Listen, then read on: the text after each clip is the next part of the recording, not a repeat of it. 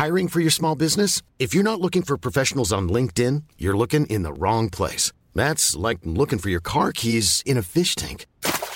LinkedIn helps you hire professionals you can't find anywhere else, even those who aren't actively searching for a new job but might be open to the perfect role. In a given month, over 70% of LinkedIn users don't even visit other leading job sites. So start looking in the right place. With LinkedIn, you can hire professionals like a professional. Post your free job on linkedin.com slash people today. A lot can happen in the next three years. Like a chatbot may be your new best friend. But what won't change? Needing health insurance. United Healthcare Tri Term Medical Plans are available for these changing times. Underwritten by Golden Rule Insurance Company, they offer budget friendly, flexible coverage for people who are in between jobs or missed open enrollment. The plans last nearly three years in some states, with access to a nationwide network of doctors and hospitals. So, for whatever tomorrow brings, United Healthcare Tri Term Medical Plans may be for you. Learn more at uh1.com. Many of us have those stubborn pounds that seem impossible to lose, no matter how good we eat or how hard we work out. My solution is PlushCare. PlushCare is a leading telehealth provider with doctors who are there for you day and night to partner with you in your weight loss journey. They can prescribe FDA-approved weight loss medications like Wagovi and Zepbound for those who qualify. Plus, they accept most insurance plans. To get started, visit plushcare.com slash weight loss. That's plushcare.com slash weight loss.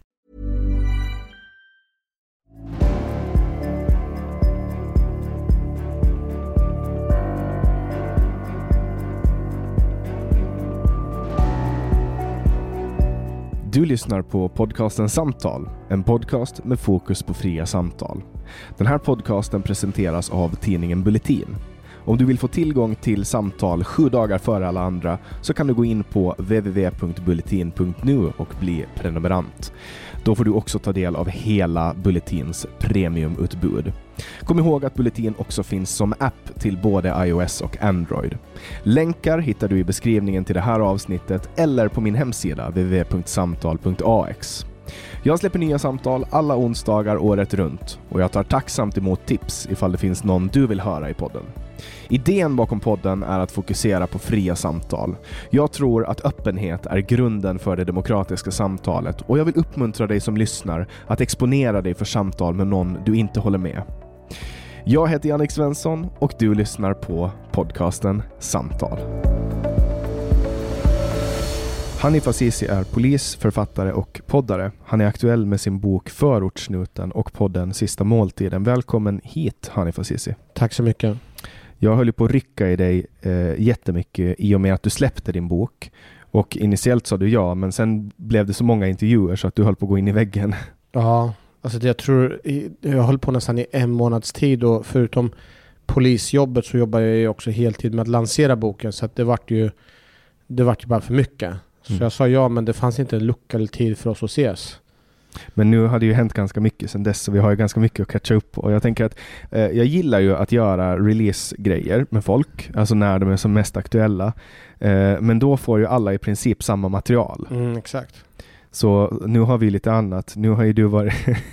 jag tänker på det roligaste som har hänt, förutom hela Paolo Roberto-grejen. Mm. Eh, så var ju att Aftonbladet la ut en bild där alla huvuden var ditt.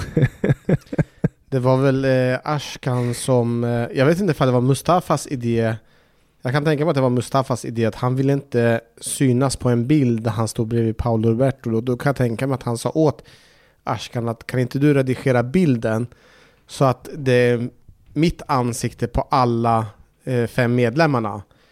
Och då gjorde Ashkan det och sen la han ut det på, så han, la han ut det på sociala medier och ja, de här stjärnorna på Aftonbladet såg väl inte de kunde inte se skillnad mellan oss. Så då tog de ju den här plojbilden.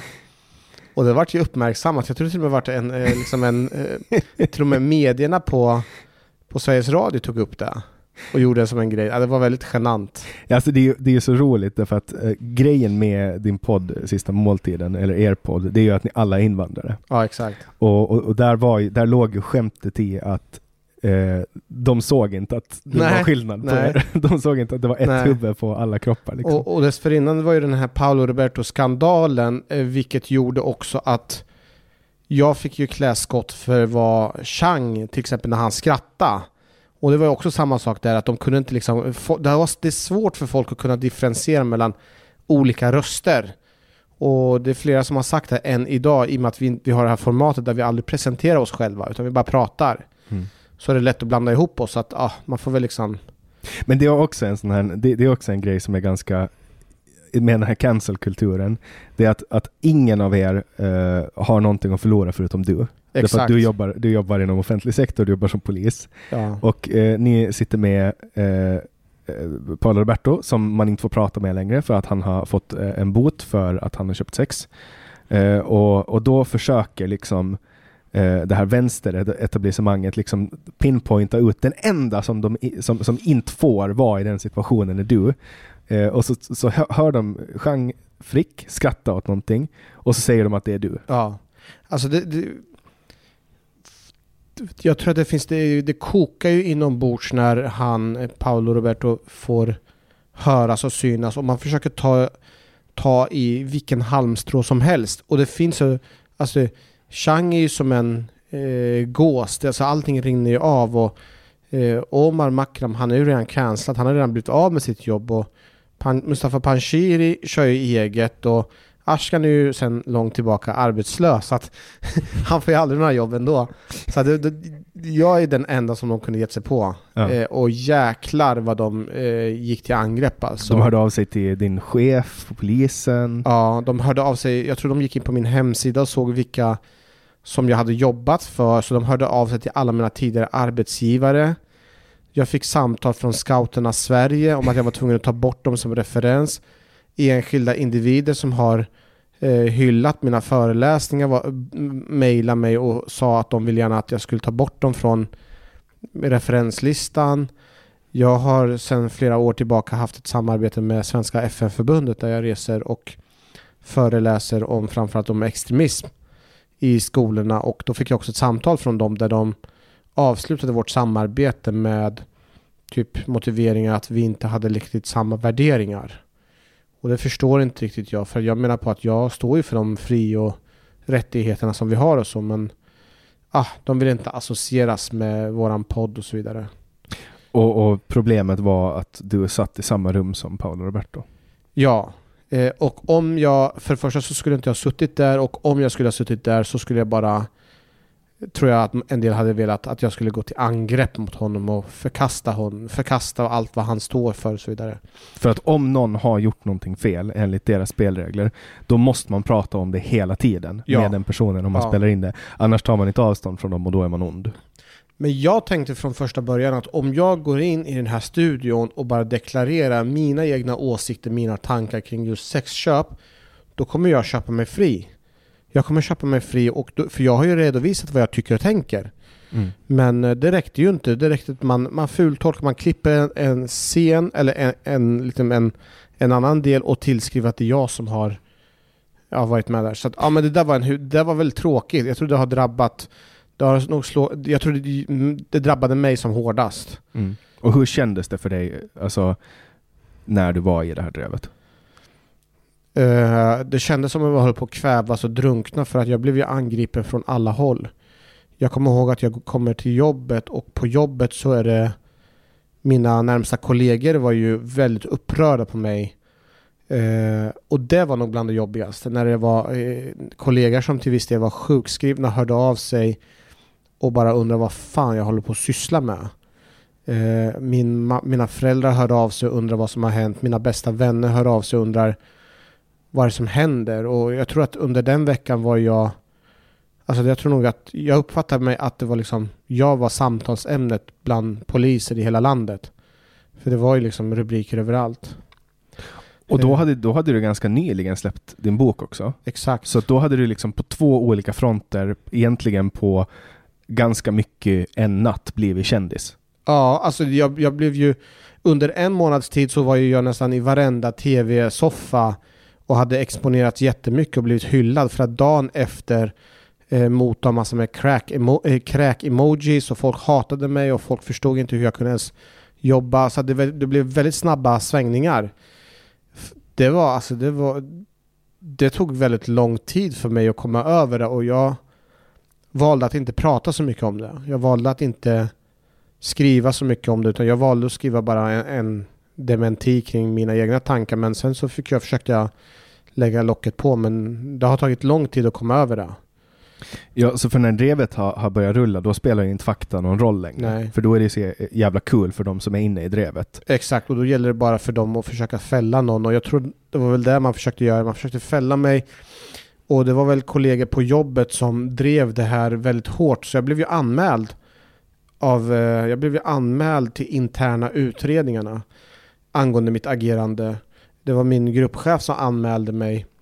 Eh, det var också försök till att försöka få mig att bli omplacerad. Jag skulle inte jobba som områdespolis utan jag skulle vara, ha inre tjänst för att jag kunde vara liksom till en um, förtroende, alltså det skulle skada förtroendet.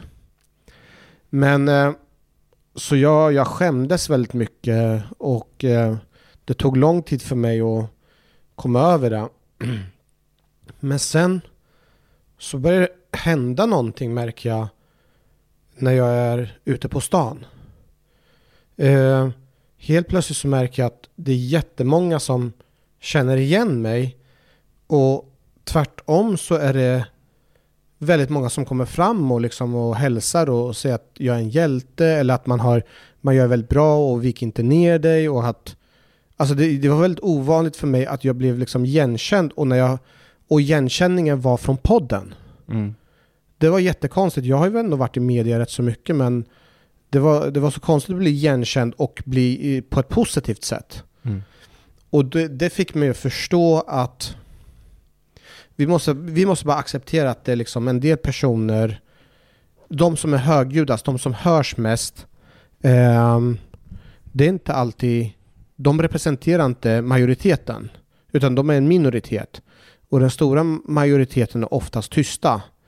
Ehm, så många, uppenbarligen så var det många som inte brydde sig om det eller tyckte inte att det var så pass allvarligt.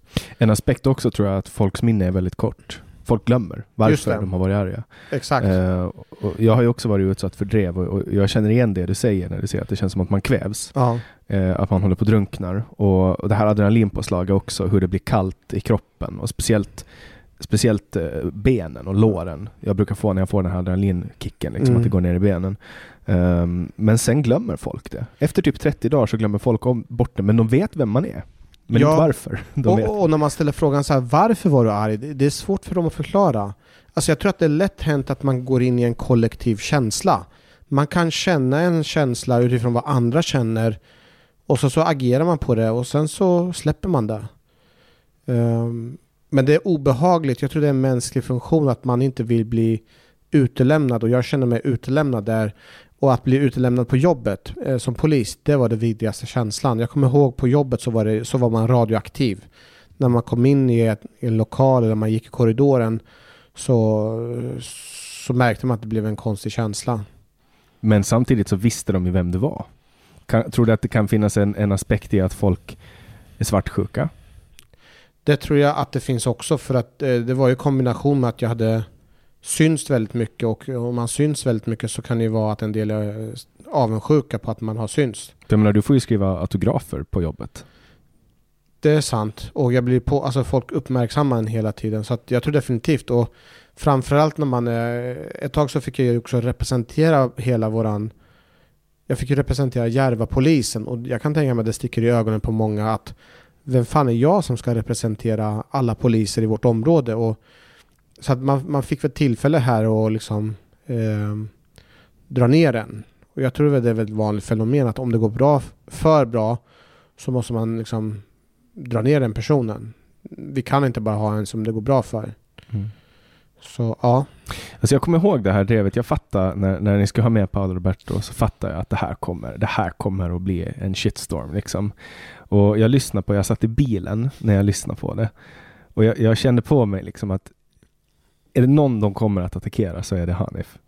För att det, det, ingen annan har någonting att förlora. Och det var, det var liksom um, det som i, jag tänkte på det när jag lyssnade på det. Ni satt väl, var det över två timmar? Ja, två och en halv timme. Ja, två och en halv timme. Och jag tänkte så här, shit, det har gått två och en halv timme och de har ingenting de kan attackera dem för. Nej. Tänkte jag. Men sen hittade de ju ett skratt. Men alltså, under de två och en halv timmar, jag kan garantera att om jag skulle ha varit med mina karaktärsdrag i dina skor och din position så skulle jag ha sagt någonting riktigt Mm. klandervärt. Eh, men, men alltså, du skötte det ändå exemplariskt så att de måste hitta på någonting att bli arga Ja. på. Det ska tilläggas att när vi publicerade, det var ju en överenskommelse för det var inte bara vi som intervjuade Paolo Roberto utan det var ju också Navid Modiri, Hur kan vi? Och vi bestämde oss att vi skulle publicera det här samtidigt. Så när vi publicerade det här samtidigt då blev det ju något fel i systemet från Acast eller någonting. Så våran eh, Paolo Roberto avsnitt vart ju fördröjt flera timmar. Eh, Medan Navid Modiris avsnitt kom ju ut. Och han blev ju så jävla attackerad. Det var ju så många som gick angrepp av honom.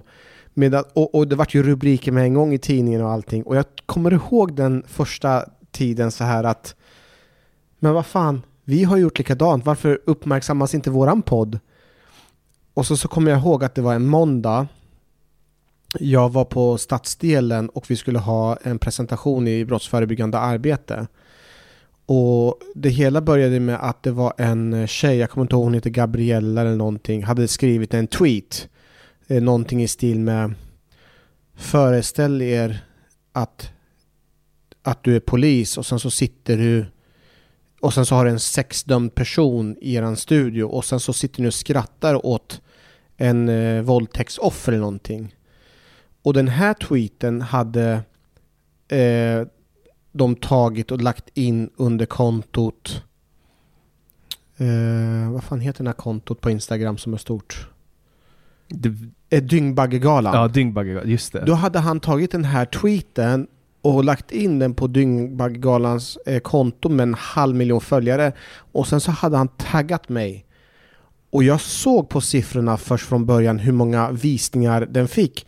Från att den fick först tusen, efter en halvtimme så hade den redan kommit upp i hundratusen visningar. Fy fan, då, då var ju drevet igång. Mm. Och så.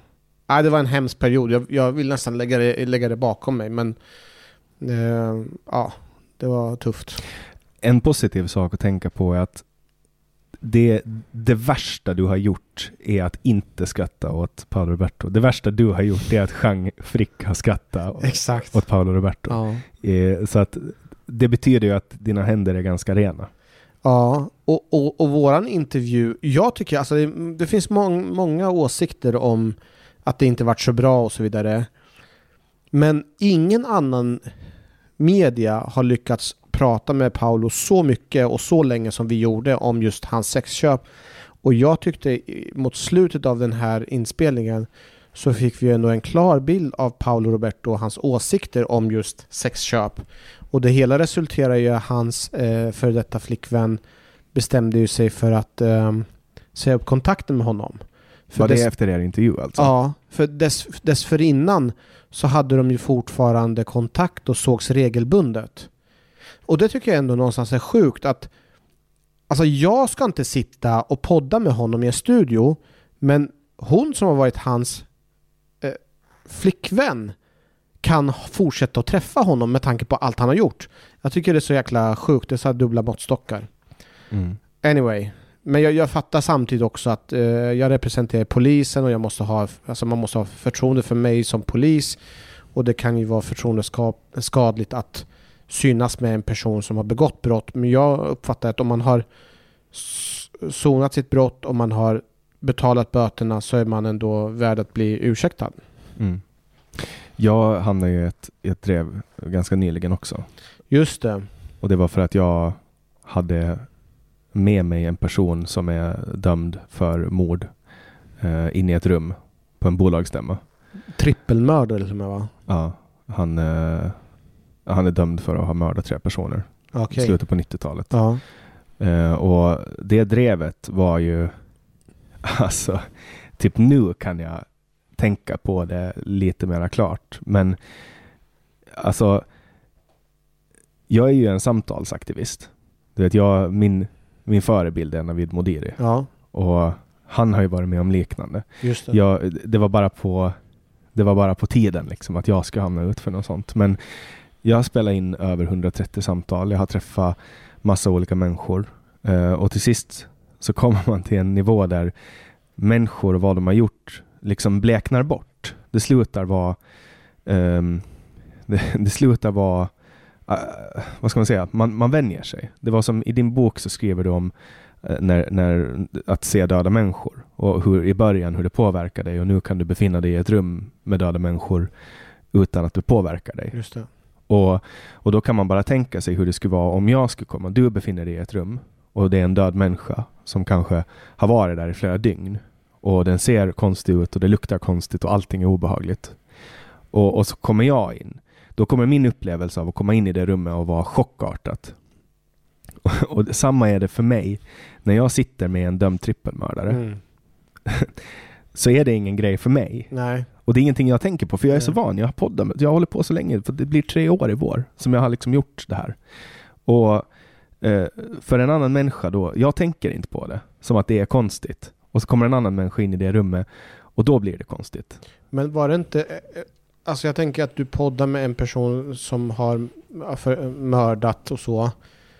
Det kan man väl på något sätt förstå, men var det inte den här vinklingen som jag tyckte var väldigt eh, finurligt ändå? Att det var att du tar med en trippelmördare vid någon styrelsemöte och att de lyckades vinkla det att det finns en form av förtäckt hot. Mm. Att den här personen som varit mördare eh, eventuellt att du har tagit med den för att hota personalen. Alltså mm. det var ju verkligen fan, eh, väldigt fantasifull eh, vinkling som har gjort att det blev ännu Ja, värre. och, och där var ju där var det ju också den här journalistiken som, som de använde och, och sättet de, de vinklade på var att jag förklarar ju vad som hände. Det spelar ingen roll. Det spelar ingen roll. Nej. De tog inte mina citat. Nej. Och de valde de citaten som, som gick, följde överens. Mm. Alltså för att om de skulle ha, ha tagit det jag sa och liksom tänkt efter. Du vet, Aftonbladet gjorde ingenting av det här. Nej. De skrev ingenting om det här. Um, de flesta medier, det var bara Expressen som körde på. Och det hade ju att göra med att de fick ju, alltså som löpsedeln lydde, Bulletins VD tar in trippelmördare. Och det var ju för att alltså, de ville ju få det som att jag har anlitat en trippelmördare. Ja, och det var väldigt många människor som trodde att jag har anlitat en trippelmördare för att utföra mord. Uh Att det här var ju en supersmaskig rubrik för dem. Uh, men men uh, det blev så väldigt missvisande och allting. Och nu kom det ju aldrig till en punkt att, att uh, jag spelade in någonting med honom. Det blev liksom för mycket. hela, hela den grejen. Men jag vet precis hur det känns, det du beskriver. Eh, för att eh, folk bryr sig inte om vad som hände. Och också det här med att människor, du vet, när jag rörde mig i samma kretsar som jag har rört mig innan och människor inte vill prata med mig, eller människor inte vill titta på mig. Eller människor liksom ändrar sitt sätt att bete sig, tar bort mig från Facebook eller tar avstånd. Fan vad obehagligt det mm. Eh, jag kommer inte ihåg vem det var som sa det, men jag tycker också att Väljer någon att ta avstånd, väljer någon att ta bort den från ens sociala mediekontakter. Man måste gå tillbaka till sig själv och säga Fan vad skönt! Den här personen har aktivt valt att ta bort mig. Då slipper jag behöva Alltså då har den ju gjort ett aktivt val och då är det mycket skönare för mig för då kan jag förhålla mig till det. Mm. Så att man inte går omkring och gräver ner sig. Nej, jag måste få tillbaka mina kompisar eller kontakter. Så man måste tänka att okej, okay, den här personen har valt det. Fine, du får stå för det. Och sen så går man vidare med huvudet högt. Mm. Men det är en vidrig känsla för att vi människor är ju vi ju, vill ju vara i ett kollektiv. Vi vill ju ha en samhörighet med andra människor. Så det är ju liksom en det är ju en biologisk funktion att man inte vill bli exkluderad. För det är ju risken att man kan dö. Mm. Så jag fattar känslan och det är vidrigt. Det är en vidrig känsla när man känner som att man är radioaktiv. Det är precis det ordet ja. som är, sätter, man är radioaktiv. Det är alltså, om man är i samma rum som en så kommer de här uh, atomerna och bara förstör en celler. Bryter ner en långsamt. Jag hade fått ett samtal från, uh, jag har haft samarbete med Polisförbundet och inför varje år så ger man ut en bok till uh, Eh, partiledarna. Och just den här dagen när eh, drevet gick igång så fick jag samtal från eh, kommunikationschefen från eh, Polisförbundet som ville berätta en fantastisk nyhet för mig. Hon sa att i år har de bestämt sig att de ska ge bort min bok, Förortssnuten, till alla partiledare. Ehm, och jag vart ju skitglad för det. Men jag kommer ihåg också att jag sa att du, bara så ni vet så är det pågår ett drev mot mig så att ni får fundera ut en gång eller två gånger innan ni vill associeras med mig. Och sen några eh, veckor senare så såg jag att de hade bytt ut min bok mot boken Tills alla dör med Diamant Salihu. Mm. Och det kändes också som att det var en punch in the face, men ja. Ja, ja, man ska inte sitta här och gråta ut för allt det gamla som har hänt. Nej, men det där är, alltså så här, vi, vi lever i en tid av, um, alltså av cancel culture och drev. Och uh, nu, en tid så kändes det som att det var eh, unikt för vänstern att driva det här, men nu såg vi ju nyligen med Ida Karkainen. Just det. Karkiainen. Kar skitsamma, du vet vem jag menar. Ja, jag tror det är Karkainen. Eh, hur hon då, när hon var 16 år, har fångats på en bild där hon gör en Sieg Heil-gest. Eh, men man vet inte riktigt om det är en Sieg Heil-gest, utan eh, rubriken är spekulativ, hon förnekar det, men om det är sant så är det för bra för att inte köras. Liksom. Ja. Och då bara trashar man sönder henne, manglar henne i små bitar. Uh, och, och det är så här, jag känner ändå en viss sympati för henne. För, ja, det är klart. För, för jag menar, skulle, skulle det vara så att det bara var Jean Frick och Nyheter Idag som skickade ut den här, då skulle ju ingen ha tagit det på allvar. Nej. Eh, för att folk, folk säger ju att Jean är nazist och Nyheter Idag är en eh, skittidning och de är inte på riktigt och så vidare. Men nu var det ju Expressen som körde ut det här. De körde ut det om mig också. Uh, och, det var det samma eh, reporter va? Ja. Anna, Anna Gullberg. Anna Gullberg. Ja. Uh, så att då, och då, uh, när jag läser igenom det här så ser jag liksom att shit, hon, hon kör verkligen på på exakt samma sätt. Alltså nu, nu handlar det mer, jag tror att det handlar mer om att folk älskar när folk, när folk älskar de här situationerna för mycket. Det, det är för bra affärsidé för att gå bort från. Expressen måste ha in sina pengar. Vem kan vi offra idag? Liksom? Mm. Yttrandefriheten och meddelarskyddet är så starkt i Sverige så att man får köra på så här. Mm. Det spelar liksom ingen roll vem man skadar.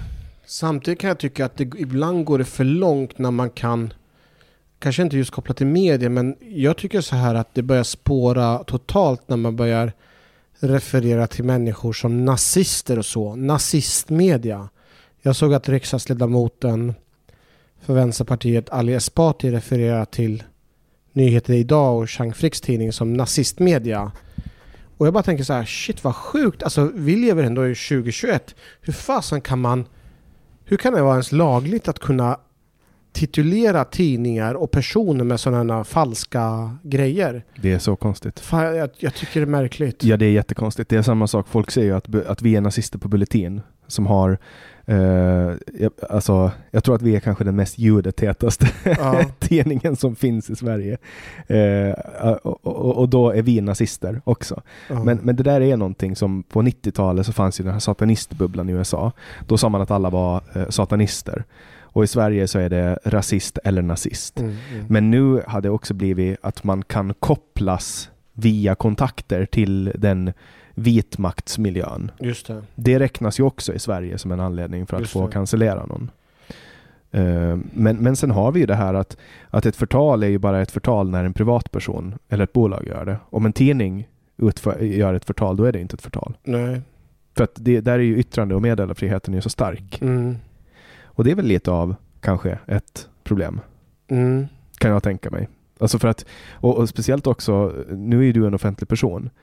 Nu är det i princip omöjligt att förtala dig. Nej, exakt. Och, och om man ska gå den vägen och processen så, så är det en jättelång process. Om man ska vilja driva rättsligt.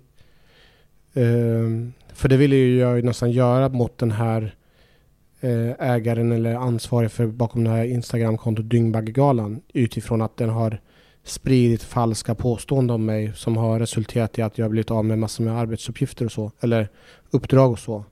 Men ja, jag, men samtidigt så ska jag också, jag, måste, jag tror att jag måste ändå hålla lite låg profil i, utifrån en roll som polis så får inte jag kanske vara för, för kritisk och för högljudd när det gäller kritisera media. Eller det, det, försöker jag tänka på i alla fall också så att jag inte är för kritisk. Eller, så jag bara försöker också ha lite avstånd.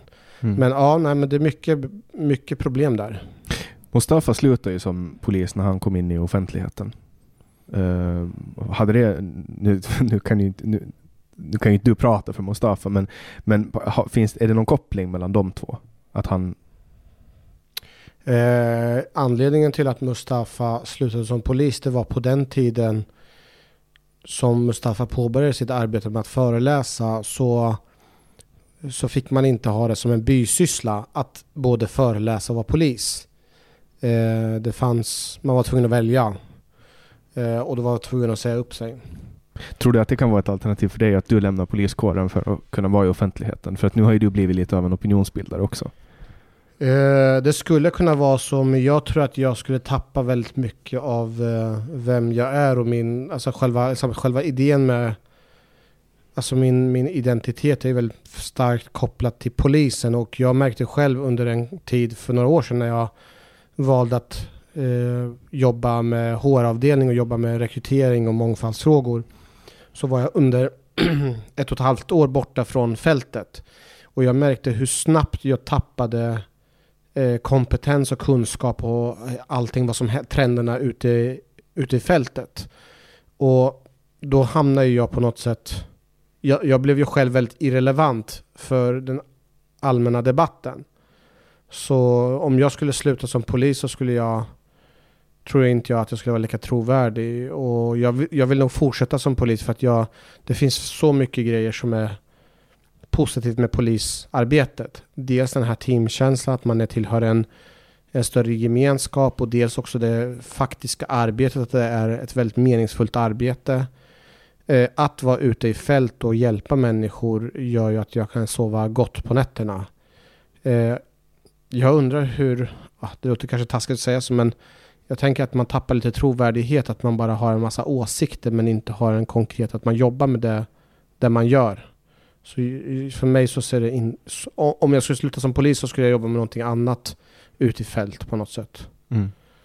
Och vad jag förstår det på dig och din bok så är polisarbetet också ganska mycket av ett kall.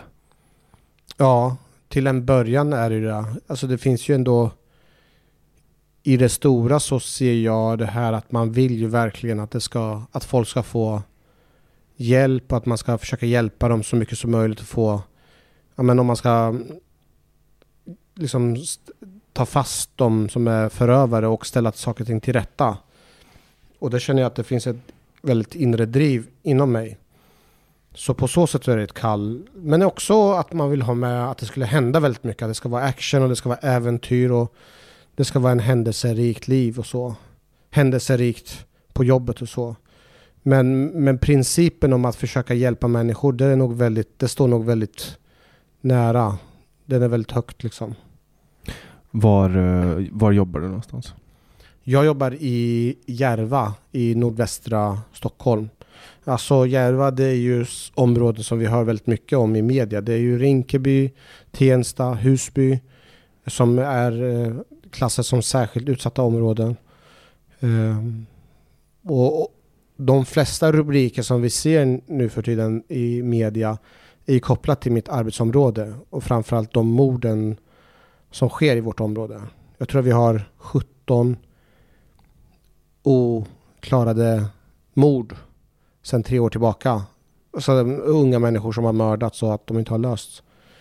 Så det händer väldigt mycket i vårt område. Och där får jag vara med och se allting som, som händer där. Är det en fördel att du själv är invandrare när du rör dig i de områdena? Mm, ja, det skulle jag säga att det finns fördelar med det. Eh, det finns vissa fördelar med det.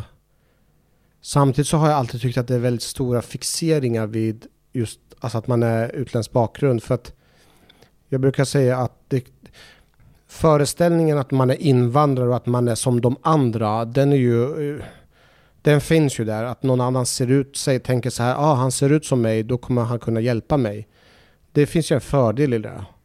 Samtidigt så finns ju också en förväntan att kanske att jag utifrån min bakgrund ska bete mig på ett visst sätt. Så det kan också ibland vara en nackdel. Jag kommer ihåg en gång när jag var på en skola och det hade varit bråk mellan olika elever och jag hade ingripit och agerat precis som mina andra kollegor. Eh, sen när vi hade samtal med rektorn så var han väldigt, väldigt kritisk till en polis med utländsk bakgrund som menar på att den där polisen var extra aggressiv och extra hård och den där polisen borde veta bättre för han var ju också själv utländsk bakgrund. Hon refererade till mig men hon fattade hon drog inte den kopplingen utan hon berättade det här för mig. Och då förstod jag också att det finns ju en, en form av rasism inom det. Alltså att man, man lägger väldigt mycket värderingar kopplat till ens bakgrund. Mm. Um, men om vi tittar på, i vårt område så har vi väldigt många människor som är födda i Somalia och många som är andra generationens invandrare som har ja, bakgrund från Somalia men också från Irak och så.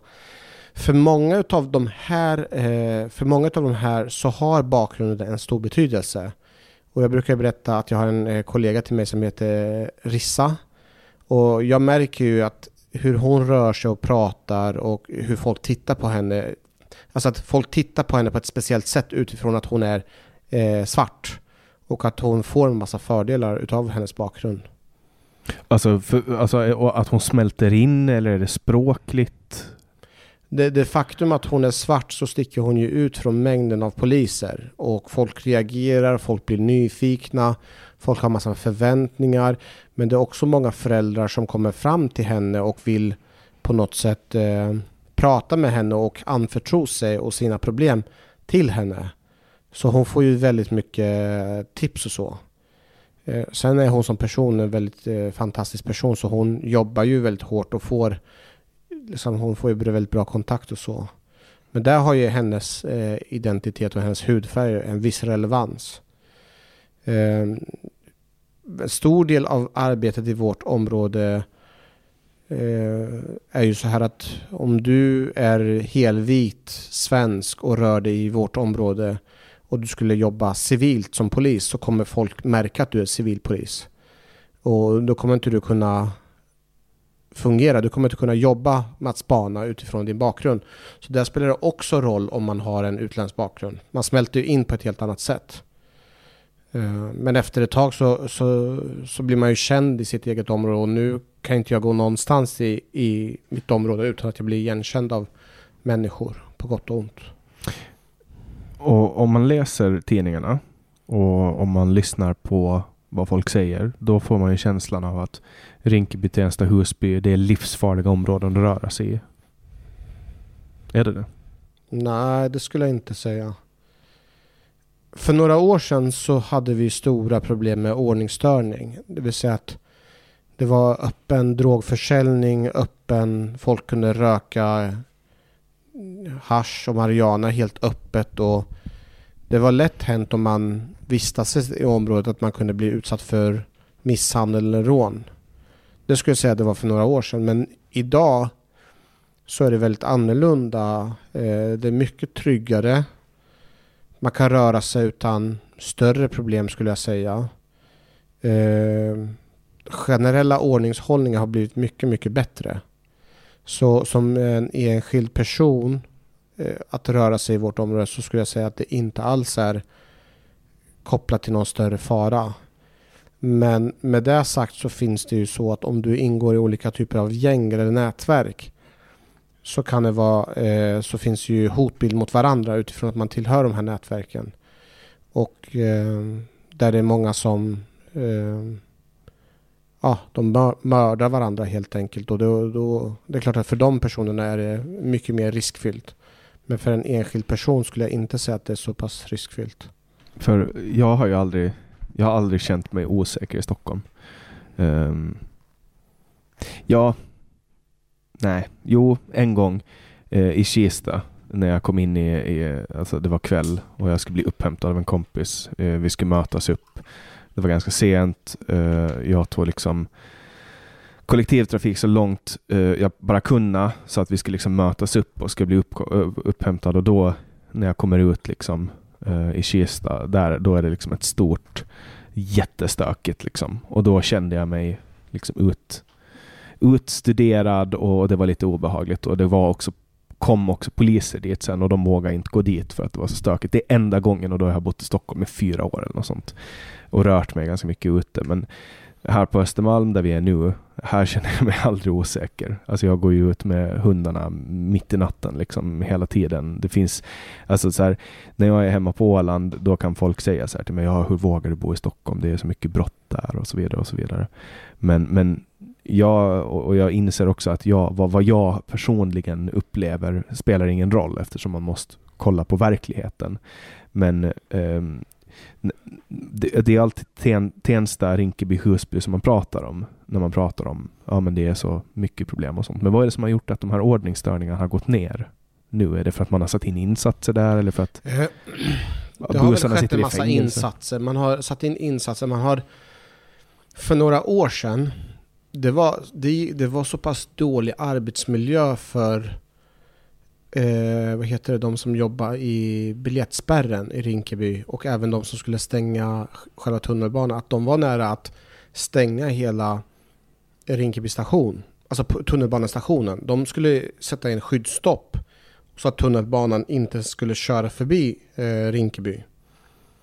Eh, så, så pass illa var det med öppen narkotikaförsäljning och eh, ordningsstörning och så.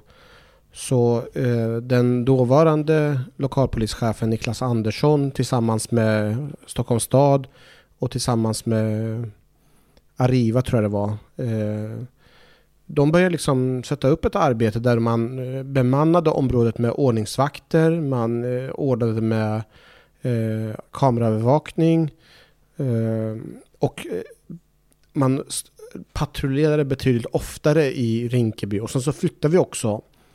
Vi fick ju vår polisstation i Rinkeby så att vi flyttade ju hela vår verksamhet dit.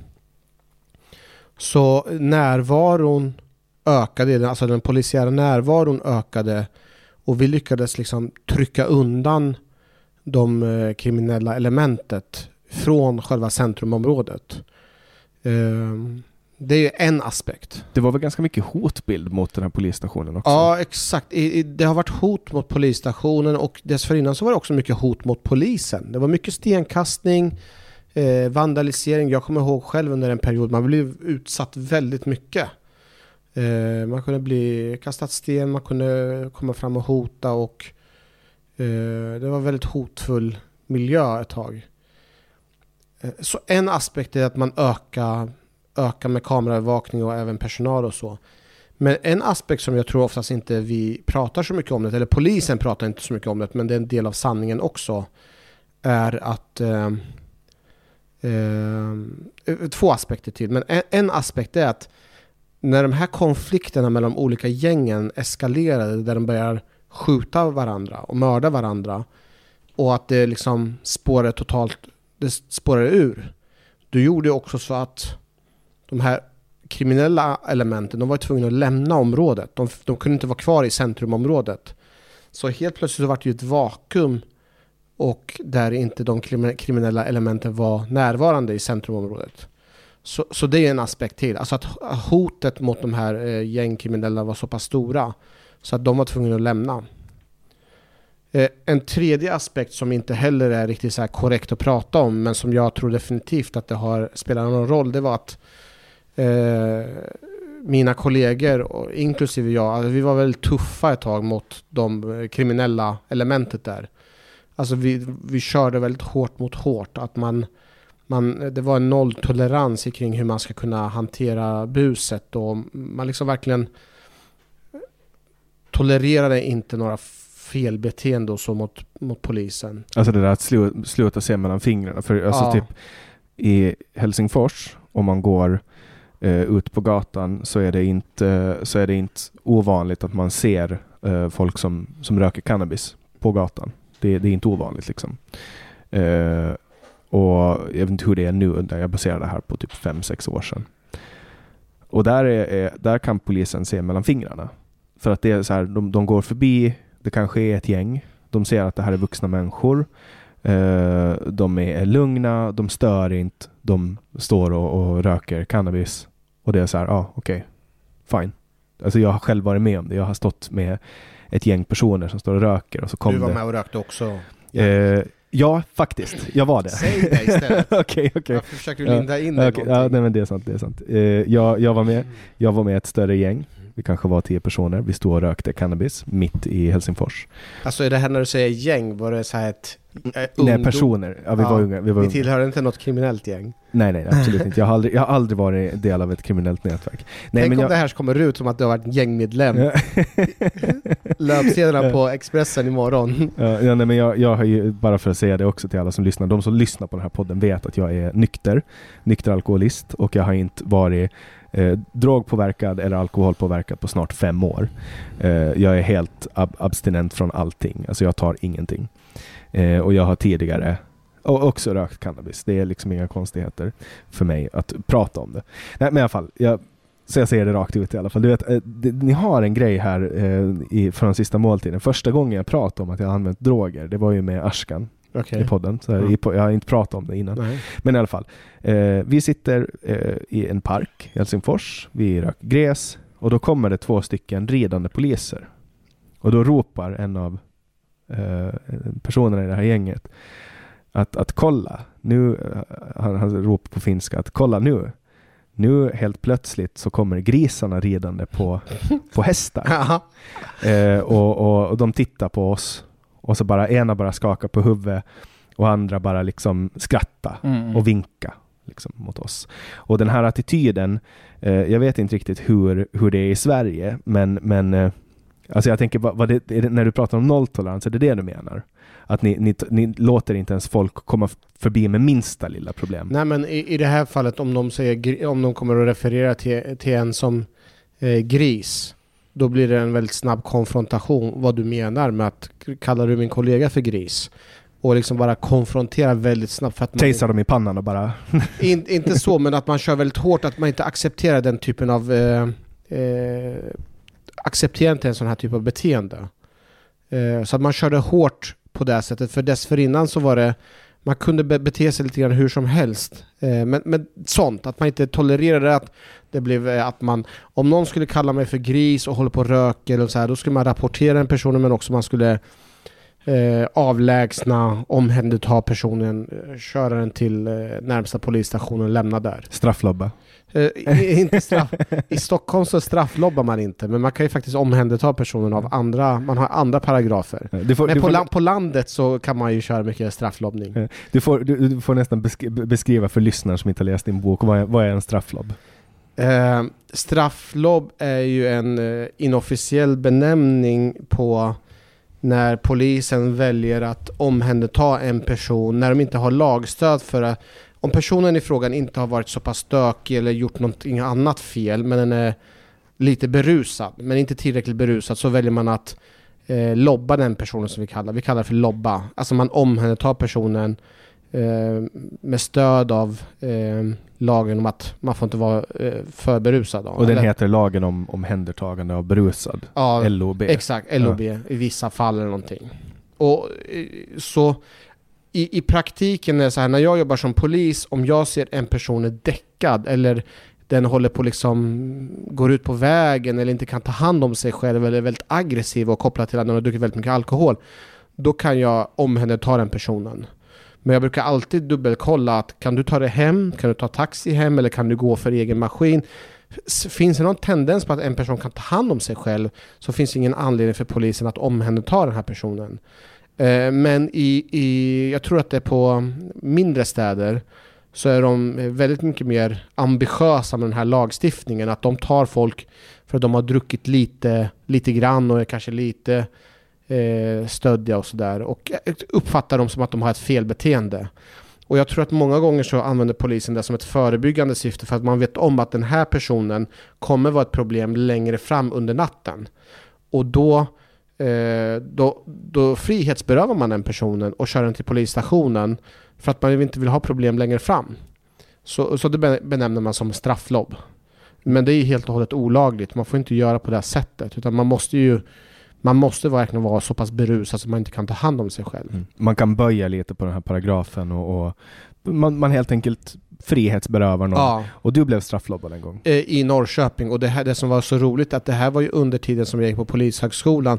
Det var faktiskt första terminen. Och jag minns så tydligt när jag eh, började på Polishögskolan så kommer jag ihå- ihåg i, eh, att det var liksom rektorn för första talet som rektorn höll när han skulle presentera sig själv. Han sa så här Eh, ni alla har kommit in, ni har fått ett unikt tillfälle och förtroende att eh, representera polisen.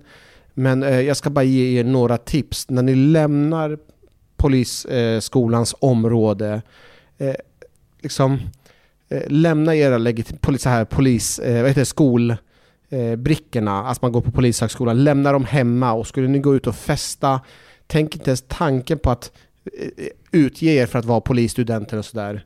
Och det första som hade hänt när jag är i Norrköping, min gamla hemstad, det är att jag ser poliser, jag blir skitglad att se dem och då säger jag åt dem Hej! Hej, bara så ni vet, jag är polisstudent. Vi ses i framtiden om några år så kommer vi jobba tillsammans. Och jag var skitglad och hade för att träffa polisen där och de tyckte inte att det var särskilt snyggt att en eh, polisstudent som är uppenbart berusad eh, flashar med att den är liksom att snart ska bli polis. Så att, de åkte runt i området och hittade mig och sen så plockade de in mig när jag var på väg hem. Eh, och det är en av anledningarna varför jag inte valde att jobba eh, som polis i Norrköping. De här som, eh, som, som strafflobbar dig, de har antagligen läst din bok nu och vet att de finns med. Har du konfronterat dem i efterhand? Jag har inte tagit reda på vilka det är. Jag, jag förstod, jag var så pass, jag, jag kommer ihåg också när de valde att omhänderta mig. Jag hade, ju, jag hade läst så pass mycket så jag visste att de gjorde fel, men jag visste också att det är ingen idé för mig att försöka liksom eh, ställa mig på tvären och konfrontera dem och, eller liksom inte vara följsam. För det kommer, all, det kommer bara bli mycket värre. Så att jag har bara valt att liksom svälja min stolthet och bara eh, glömma det där. Mm. Ehm, Men det här känns ändå som en händelse som på något sätt har, har liksom fostrat dig eh, så pass mycket att du ändå tog med dig i din bok. Ja, alltså jag fick ju en tankeställare. För jag känner mig väldigt orättvist behandlad och det ska tilläggas att efter den händelsen eh, jag, jag tog väldigt illa vid mig. För jag kände verkligen att jag hade blivit berövad min frihet. Och jag valde att inte dricka alkohol eller vistas utomhus eller liksom vara ute och festa under ett halvår eller ett års tid. Och när jag såg polisbilen så tyckte jag det var väldigt, jag tyckte själv att det var väldigt obehagligt. Jag kände att de hade gett sig på mig och det var orättvist. Så jag hade många tankar med, i mig själv, liksom att jag funderade nästan på till och med om jag skulle sluta. För jag tyckte det var så jävla pissigt agerande. Fick du några konsekvenser på polis? Fick de reda på det på skolan? Eh, det som hände var att direkt efter den här, att jag Direkt efter att jag hade blivit frisläppt från, eh, från så, arresten så ringde jag direkt till eh, Polishögskolan och till rektor, rektorn där och eh, förklarade situationen så jag fick komma upp med en gång till Polishögskolan och förklara hela situationen. Och eh, i och med att jag var så pass agerad på ett korrekt sätt och var ärlig och öppen med det som hade hänt så, så, vart, så vändes det hela till en fördel för mig. Ja, så du fick ju testa på att sova i arresten. Ja, och jag, jag fick ju, alltså det är ju också en, eh, alltså om man ska vara helt ärlig, det är också en det är faktiskt en väldigt bra grej att ha erfarenhet från så att man vet hur det känns. Nu var jag så här, jag var så jävla full så jag kommer inte ihåg så mycket men Mm. Eh, jag tycker ändå att det är relevant att få veta om när det känns orättvist. Eller hur? Det är därför alla poliser åtminstone borde sitta i samma rum som folk som använder droger. För att kunna lära sig hur de ser ut. Ja, ja, ja. Alltså, eller testa det själva. Ja, exakt. Under kontrollerade former. Ja. För att då, då kan man ju mycket lättare agera i en situation. Eh, Definitivt, för jag vet, du vet många poliser har inte koll på vissa droger. Jag skrev i boken också en annan gång där vi var under aspiranten när vi kom in i en lägenhet och jag, i och med att jag själv, jag har ju rökt cannabis och jag har ju umgåtts med personer som har tagit eh, både rökt cannabis och eh, rökt marijuana och så. Så jag har ju väldigt bra koll på all, allting som är kopplat till eh, cannabis. När vi kommer in i det här rummet som aspirant så känner jag instinktivt att det luktar cannabis och jag fattar att den här personen precis rökt på. När jag tittar in, eh, in i vardagsrummet så ser jag att det finns en grinder framme. Alltså en sån här grej som man maler själva budsen med. Och jag ser liksom eh, filter, eh, to, eh, löstobak, jag ser också de här filterpapperna. verktyg för att Verktyg. förbereda en joint Exakt. Medan mina andra, eh, mina instruktörer gick runt i lägenheten och de fattade ingenting och de såg ingenting. Så när vi lämnade när vi lämnade lägenheten så sa de Fan vad det luktar rökelse i den här lägenheten. och jag skrattade för mig själv och sa Fan jag har aldrig fattar ni ingenting? Ni är polisen, ni borde kunna det här. Mm. Eh, alltså de, de rökte, han hade rökt gräs där. Och så, så att, eh, på så sätt är det bra att ha i vart fall mer erfarenhet av droger så att man vet vad, man, eh, vad det är för tecken. Mm. Till exempel om någon är fnittrig eller om någon har fått munchie så att man har koll på de här olika grejerna. Ja, de, de människorna i allmänhet som är påverkade av, av cannabis utgör ju inte ett hot. För det är ju inte, som, det är inte så som att de blir eh, liksom knivgalna och börjar hugga folk. Alltså, ska jag vara helt ärlig så är det så här att innan jag själv blev polis så hade jag den inställningen också. Eh, I och med att jag hade vistats med personer som hade rökt och eh, jag hade aldrig varit med om någonting som var kopplat till någonting större negativt. Jag hade ingen som helst erfarenhet av någonting som är negativt kopplat till eh, cannabis. Men när jag började jobba som polis då fick jag ju åka på larm efter larm eh, kopplat till händelser där jag, jag kommer ihåg specifikt ihåg en, en gång när jag var hemma hos en, eh, ett, ett yngre par. Alltså de var, liksom, de var kanske 20-25 års, 20, års åldern och de hade precis blivit föräldrar. Eh, men han den här pappan, i, han verkar ju ha väldigt, jag vet inte, han hade väldigt svårt att ta, liksom kontrollera eller han, hade, han kände så mycket press. Så han hade missbruksproblem just kopplat till cannabis och han hade flippat på sin, eh, på sin eh, fru. Och han var ju så här påverkad av cannabis. Nu är det nog kanske så att det har mer med honom att göra, hans psykiska tillställningar och så. Men det är så många gånger som jag har åkt på jobb där det är eh, narkotika var kopplat till att man har varit våldsamt och gjort massor med sjuka grejer. Mm. Eh. Men sen vet man ju inte vad som kommer först, om det är våldsamheten och sen dro- alltså att det är våldsamma människor som använder droger. För att det är ungefär som att säga att um, alltså, alkohol gör ju att man blir våldsam. Det är en, det är en biverkning ja. av alkohol. Men sen använder också våldsamma människor, människor som är våldsamma, vill också använda saker för att lugna sig. Ja. Och därför vet man inte, alltså, men sen, nu är ju alkohol lite mer tydligt, men alla människor som har missbruksproblem eh, har ju det av en anledning. Det, och det är antingen det. genetiskt eller så finns det något trauma som ja. ligger där under. Och då kommer först traumat och de här konstiga beteendena och sen försöker man dämpa dem med droger mm. eller alkohol. Så att det, det där är lite som, jag, förra, förra veckan i, i den här podden så pratade jag med en, en lärare som heter Lukas Lindahl och han berättade eh, om, om eh, någon, någon bok där det var någon som hade intervjuat traumaläkare, så här traumakirurger som, som opererar eh, så här, unga killar som har varit med om motorcykelskador och bilolyckor och sånt. Eh, och, och de ser ju varje dag nästan folk som kommer in med så här skallskador. Och alla sådana läkare som man pratar med vill förbjuda motorcykel. Just det. Att, att, det, att okay. för, för, att de ser ju det värsta. Just, just det. det är som om man pratar med en socialsekreterare. I princip alla kvinnliga socialsekreterare är feminister. Ja. Och för att, för att de ser... Om vi grovt generaliserar. Ja, men du är mäns våld mot kvinnor. Just det, just det. Och, och, och, pratar väldigt mycket om det här. Och, och det är samma med eh, poliser. Ni får ju se det värsta av drogerna. Ni får ju aldrig i princip se dem som eh, hanterar droger på ett bra sätt som, Nej, vi som... åker ju bara när det, när det har failat, när det har, när det har spårat ur. Mm. Och när man har gjort det så pass många gånger, då börjar, då bygg, börjar jag bygga med en erfarenhetsbank och en form av sanning kopplat just till mm. cannabis och så. Ja, ett falskt mönster. Ja, För att du ser ju 10-15% av ja. de som inte klarar av att hantera det. Och då har jag ändå erf mina erfarenheter innan jag blev polis, men sen så har jag erfarenheter efter också så det blir ju efter ett tag och man blandar gärna ihop nu kan man ju göra en distinktion mellan cannabis men det är lätt att blanda ihop olika typer av missbruk och klumpa ihop det till bara droger. Och då blir det ju liksom en, en sanning för en att man har en väldigt kritisk inställning till droger generellt sett. Mm. Och om man inte har haft det innan man blev polis så har man det i vart fall efteråt, när, efter ett tag när man har blivit polis.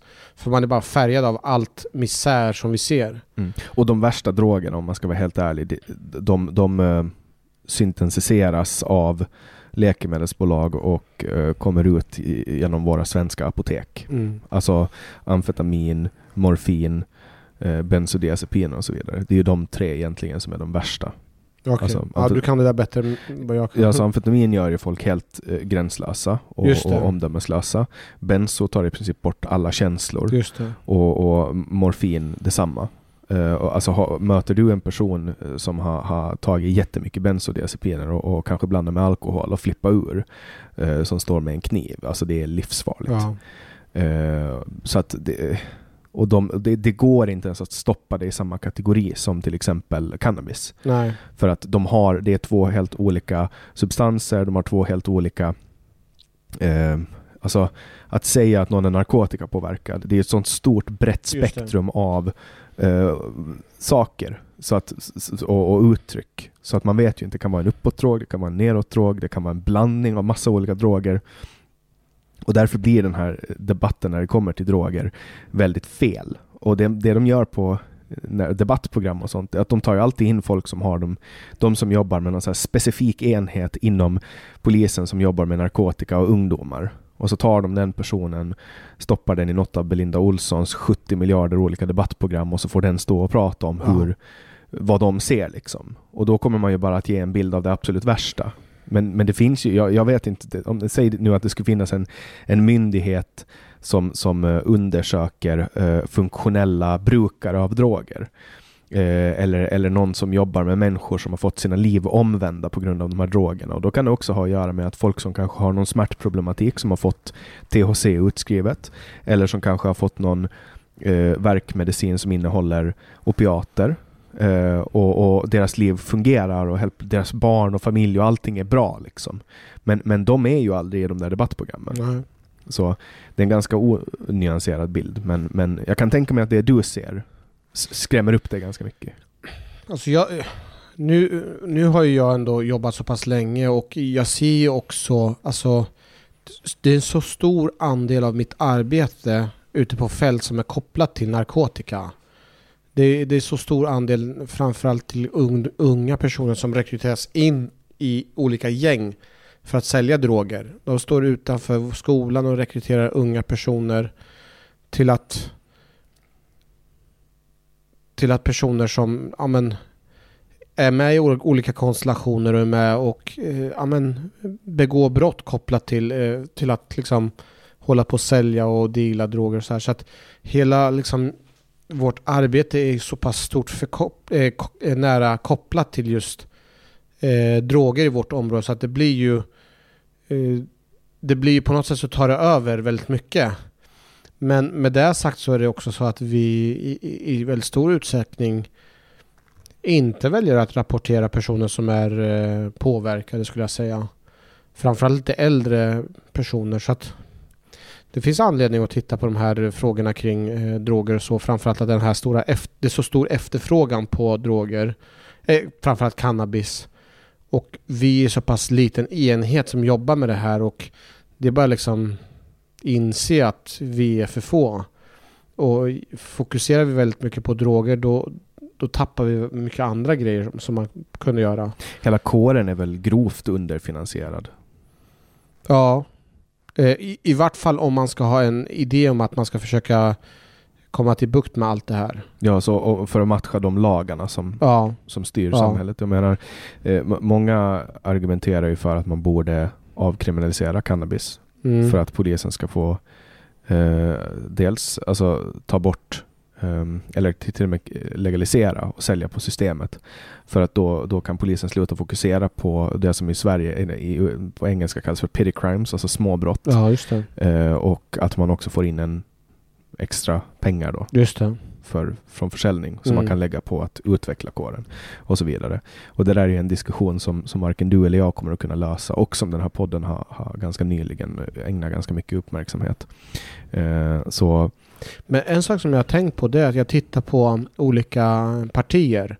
Och när man tittar bland ungdomsförbunden så verkar ju alla ungdomsförbund mer eller mindre driva den här linjen att undersöka att eh, avkriminalisera men att till och med att försöka göra det eh, legalisera. Mm. Och tittar man på statistik från unga personer så ser man att man är väldigt pro cannabis och så. Så det är väl inte någon stor gissning att se att om 5-10 år så kommer vi ha en helt annan synsätt på just cannabis. jag tror att det kommer att dröja lite längre. Ja, Jag tror att det är om 25-30 år, tror du?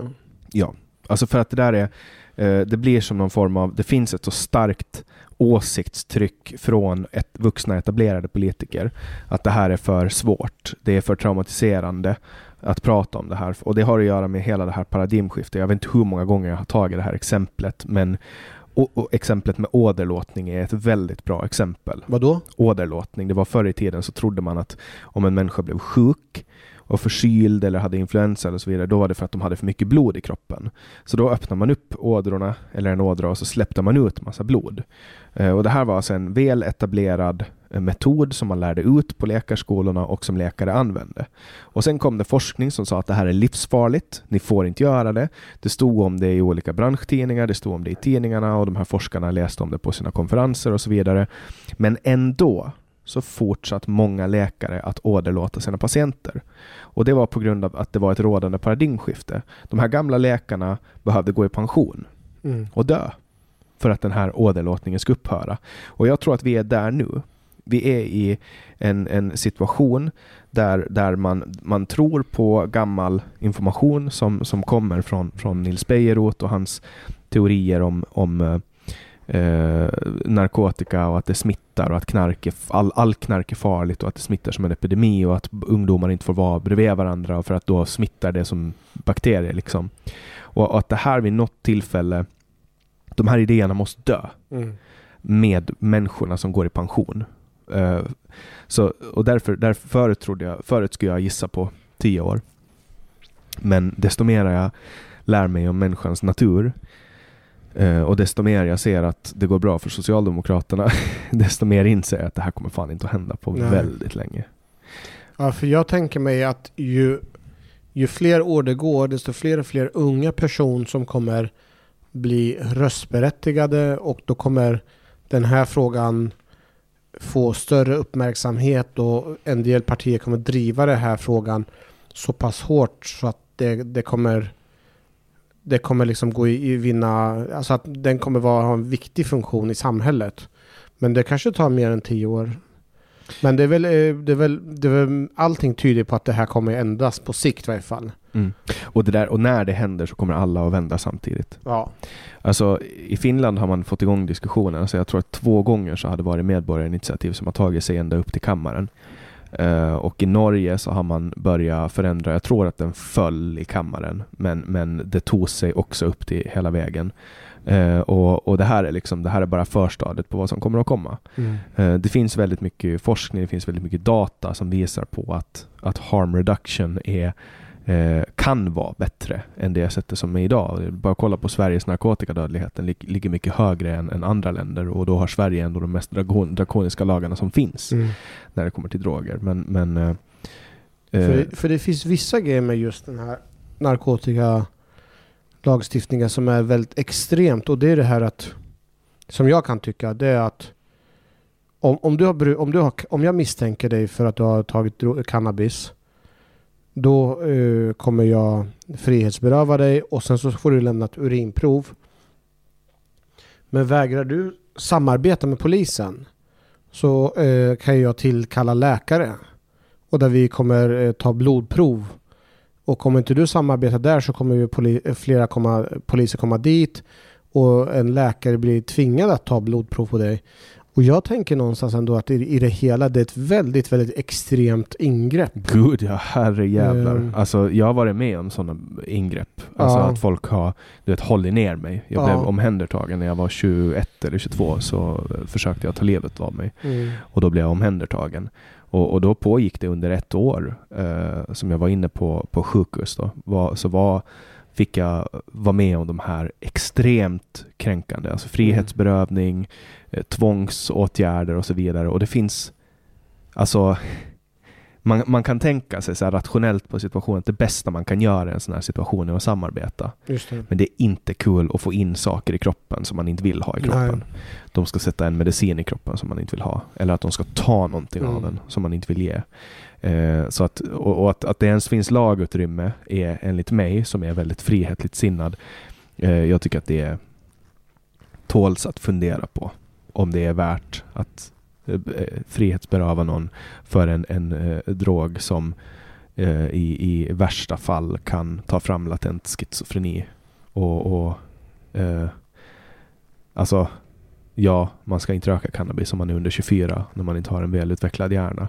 Man ska inte heller dricka alkohol förrän man är 24. Man ska egentligen aldrig dricka alkohol. Man ska inte ta någon drog alls. Nej. Man ska träna varje dag, man ska äta bra, man ska meditera, man ska be. Man, det finns massa påbud, saker som man ska göra. Vilka av de här gör du, Jannik? Alltså, jag, i, i normala, Ber du någonting? Ja, men jag, jag brukar faktiskt be.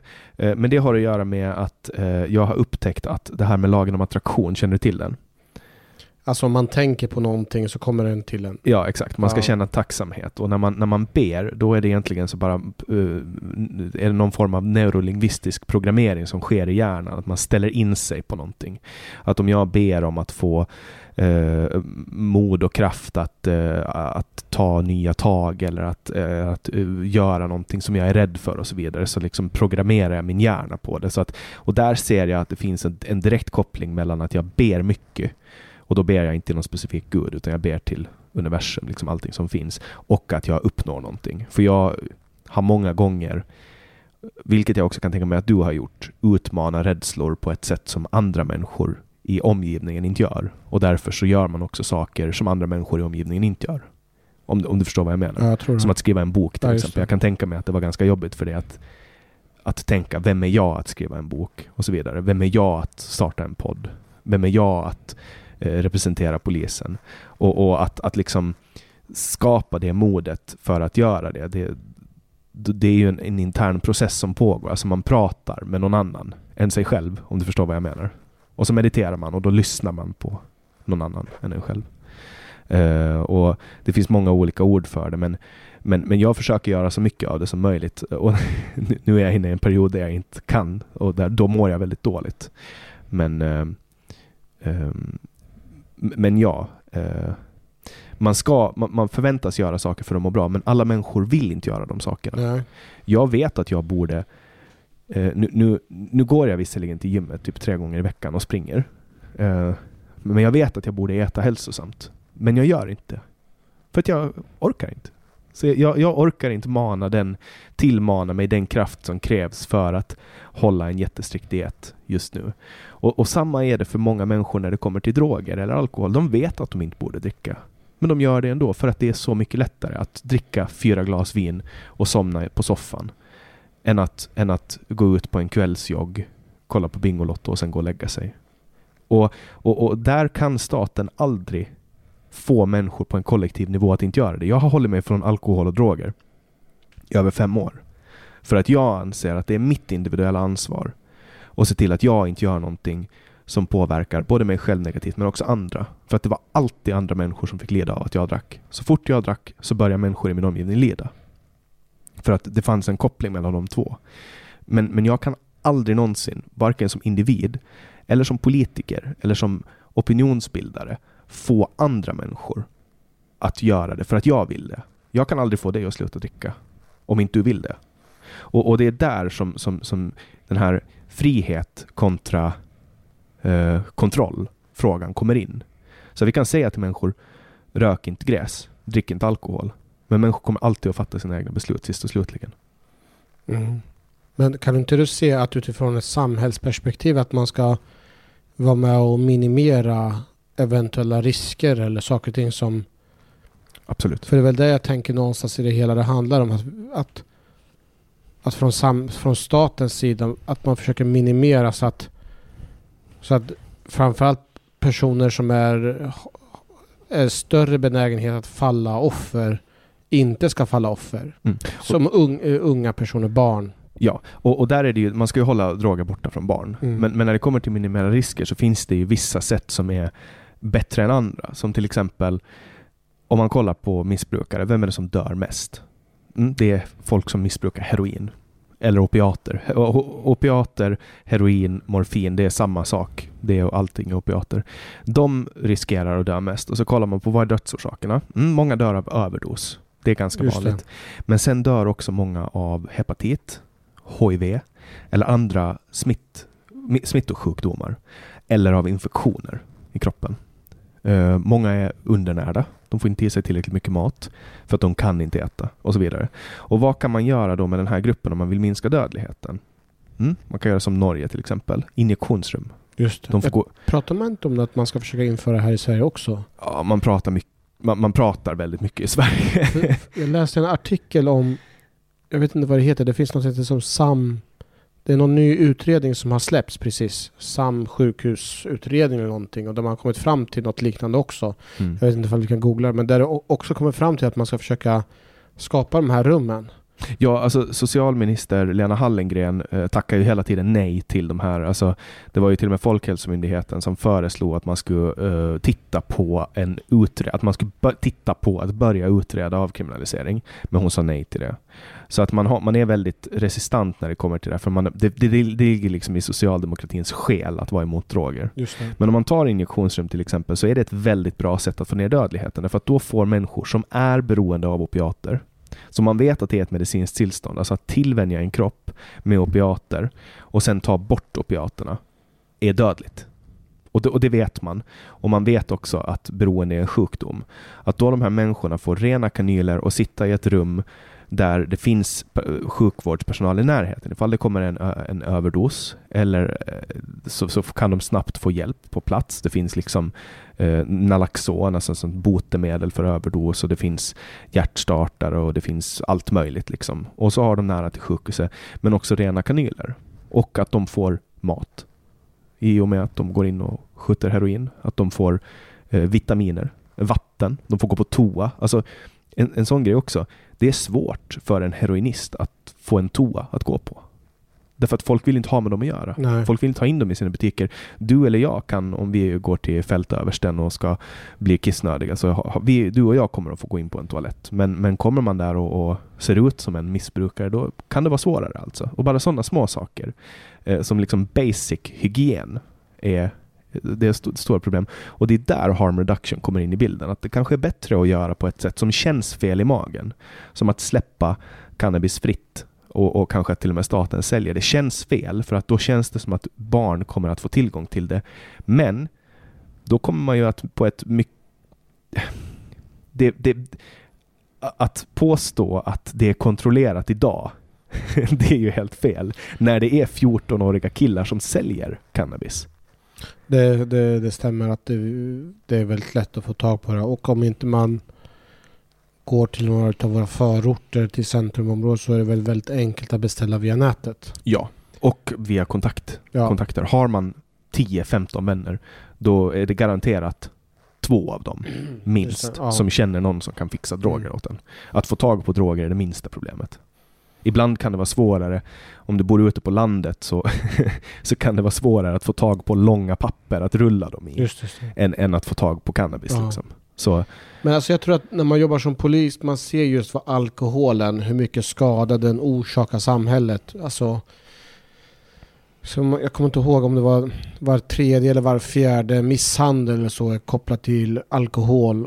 Alltså det är så stora belastningar på samhället kopplat till alkoholen och det finns ju en oro att även om drogerna släpps helt fritt och att det säljs, det kommer bli större belastningar på samhället också utav att man begår olika typer av brott. Men å andra sidan så får man ju in en massa pengar också. Mm. Men då glömmer man att ta hänsyn till att antalet eh, människor med miss, alltså antalet missbrukare eller riskbrukare, brukare, kommer inte att öka bara för att man släpper, släpper fri en ny drog. Att det där har att göra bara med människors preferenser. Jag tror ju, och det här är bara vad jag tror, det är en teori, att antalet människor som redan har problem med bruk, alltså, eller med missbruk, vad de än missbrukar, om det är liksom betting eller fotboll eller eh, internetporr eller om det är öl eller cannabis.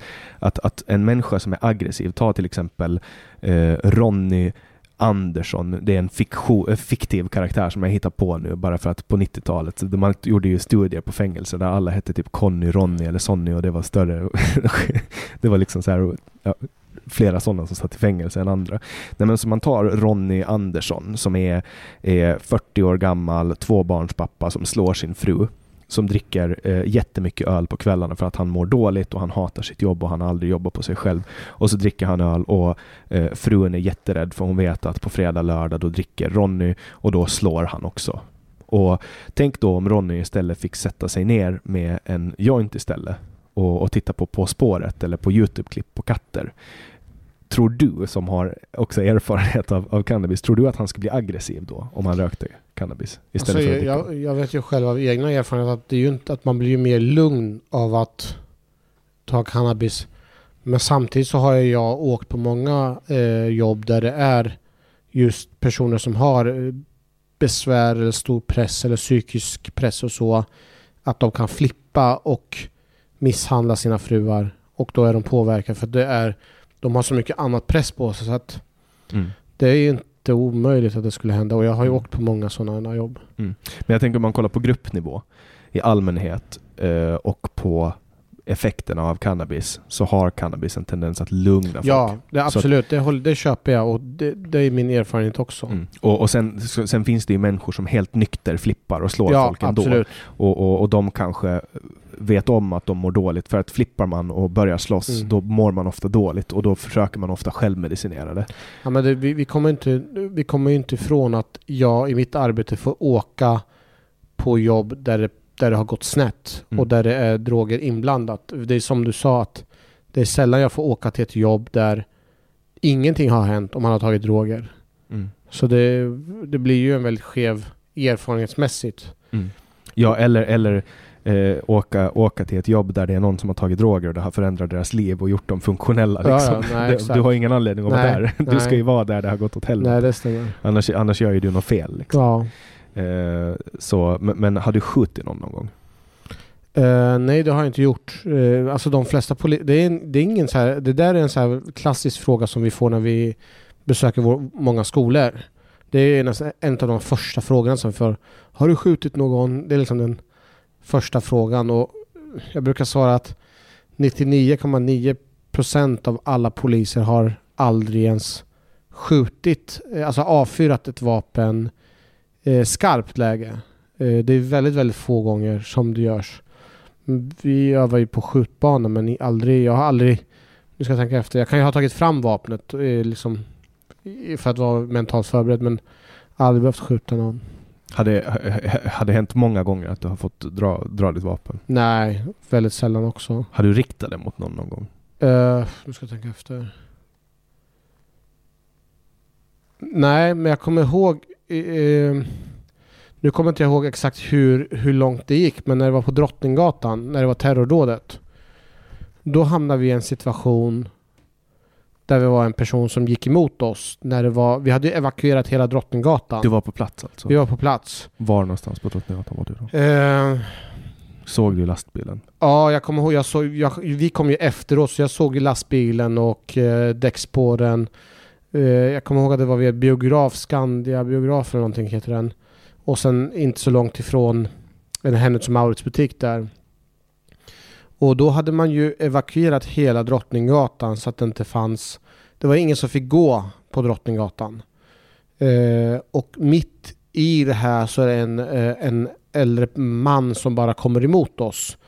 Och vi hade, det ska också tilläggas att vi fick ett larm om att eh, det var en person som hade sett en pistolbeväpnad person. Och man misstänkte att det här kunde vara just själva terroristen, gärningspersonen. Så att det, det var därför vi beordrades dit från första början. Och när vi är där och jobbar då ser vi den här mannen kommer emot oss och, ehm, eh, och vi beordrade honom att stanna men att han vägrade att stanna utan han fortsatte gå emot oss. Och då kommer jag ihåg att mina kollegor eh, riktade sina vapen mot honom. Och jag kommer ihåg att jag, jag minns inte om jag höll och riktade mot honom eller om jag tog fram vapnet någonting. Var det han som ni eh, hand, handfängslade? Vi, vi, vi fängslade honom. Ja, för det finns ju filmer på det när Alltså från uh, Drottninggatan. Jag kommer ihåg det, att det, var, det stod i jag följde det live. Och då var det så här, polisen har uh, handfängslat en man på Drottninggatan misstänkt terrorist, bla bla bla. bla. Jag, kom, jag kommer ihåg till och med att det finns någon dokumentär där det är någon allmänhet som har filmat oss när vi riktar vapnet och beordrar ner honom.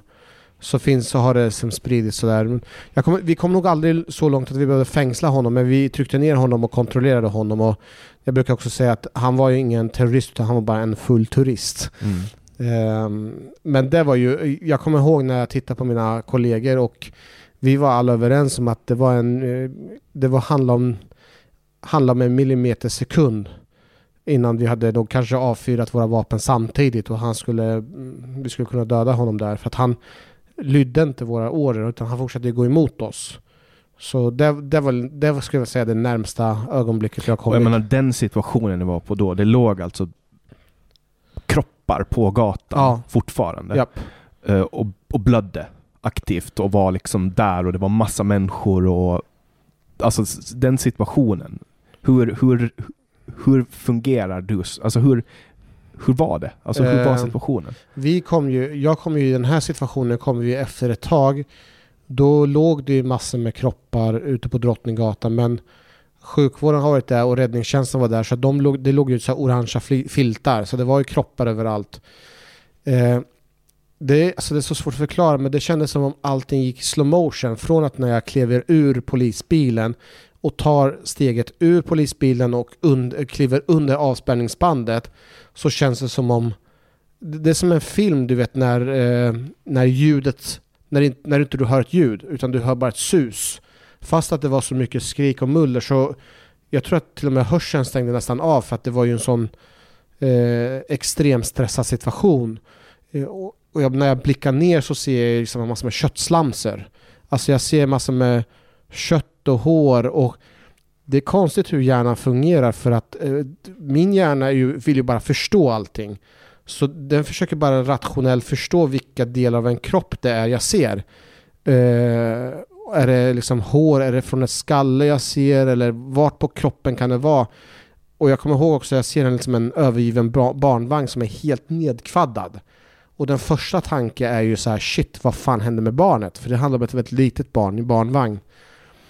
Eh, så småningom får vi veta att den här köttslamsen, det tillhörde ju, det var en, det var en hund. Eh, det var en labrador, en brun labrador. Och den här barnvagnen, det var en... Eh, jag tror det var en mormor eller farmor eller någon som var ute med sitt barnbarn. Och det sjuka med den här händelsen, det var att alltså den här barnvagnen, den var helt kvaddad. Den var helt kvaddad, men jag fick berättat, återberättat att det här barnet klarade sig. Ba, det här barnet klarade sig och mormor vet jag inte vad som hände med henne och så här. Så det var en extrem, det var en extrem syn eh, att mötas i, men det var det här som jag kick, alltså det är det här som jag, jag gillar, att jag gillar ju liksom vad där det händer saker och ting, för att då Alltså det är någonting med polis, att man kickar igång en speciell känsla, att man går in i en mode och där man tänker att det här är skarpt läge och då liksom alla mina tentakler är ute och jag kan agera på ett väldigt bra sätt. Jag blir en väldigt bra Alltså jag blir väldigt bra i, mi, i mitt jobb känner jag och att allting sker metodiskt och så. Visste du vad du skulle göra? Eller blev det att du gick runt? Från första början visste jag vad vi skulle göra för vi fick ju en Vi blev ju beordrade till platsen för att det var en- person som sutt, alltså personalen inne på Hennes och Mauritz hade sett en pistolbeväpnad person och vi var tvungna att åka dit till platsen och säkra lokalen. Så det var ordern som jag fick. Och, och när vi åkte in, vi var tre poliser, så hade det blivit också en misskommunikation för samtidigt som vi blev beordrade till Drottninggatan så var det ju så att man hade upptäckt en bomb i den här lastbilen. Eller man misstänkte en bomb. Och då hade man evakuerat hela Drottninggatan. Så, eh, men vi, det, var ju, det var ju kaos eh, på plats. Det var ju kaos och det var ju många, kana- det var många radiokanaler samtidigt. Så på den radiokanalen som vi lyssnade på där hade inte operatören helt och hållet koll så att vi blev ju beordrade till platsen samtidigt som man hade evakuerat hela området. Eh, så vi hade en klar uppgift så att på vägen till Hennes och Mauritz-lokalen, det var ju då den här eh, mannen kom emot oss och vi beordrade ner honom och kontrollerade honom så, så visade det sig att han var helt klar. Och sen efter att vi fick vårt uppdrag, det vill säga Hennes och Mauritz-lokalen, då går jag ner i källaren tillsammans med mina kollegor och kollar igenom hela lokalen träffar de här anställda som berättar att de inte hade sett någon pistolbeväpnad person. Då blev vi ju klara med vårt uppdrag. Eh, men då, var det, ju- då matades ju med nya uppdrag hela tiden. Nästa uppdrag som jag fick det var ju, det var ju så här försvunna barn. Och då var ju den här, det hade varit en, just den här dagen så hade det varit en eh, filmfestival. Eh, det hade varit en eh, film det var för, för alla skolor i hela eh, Storstockholm så, hade, eh, så fick de, hade de filmfestival på den här Skandia-biografen. Så det hade varit elever från ja, men, runt om i Stockholm som hade kommit dit för att titta på film. Och precis när filmen slutade och de skulle hem till sina familjer och ha familjemys det är då den här lastbilen kommer och, eh, och det utbryter en panik så att många av de här barnen blir nedtrampade och sen så, så dras de upp och sen så försvinner de med folkmassan i olika olika lokal, eller liksom olika ställen. Så då kommer jag ihåg att då fick jag en lista på namn på eh, elever som vi skulle hem, eh, plocka in. Så då fick vi liksom gå runt i Stockholm och eh, leta efter de här barnen. Alltså har du sett den här filmen eh, Saving Private Ryan? Ja, för väldigt, väldigt länge sedan. Ja, det, det, var samma sak där. Jag kommer ihåg att jag hade en lista på namn och jag gick in till Hötorgshallen tror jag det var och, eh, och det var liksom så jag blir ju liksom attackerad av massor med massor med frågor och alla frågor kring hur länge ska vi stanna kvar här? Funkar kollektivtrafiken? Har ni fångat terroristen? Och jag bara skriker stopp! Vi är här för att leta efter försvunna barn. Och sen så skriker jag ut barnens namn och sen så, så blir det tyst och sen så börjar alla samarbeta och barnen kommer fram. Eh, och den starkaste minnen jag har just från Drottninggatan det är att hur vi hur vi poliser går som ett led, som ett dagiståg liksom på de här öde gatorna. Eh, och där vi går med varsin, eh, liksom en, eh, typ så här, varsin eh, liten unge i handen och Eh, de frågar om terroristen hade, om det finns någon lastbil kvar eller om de har, ja, vi har fångat terroristen och så.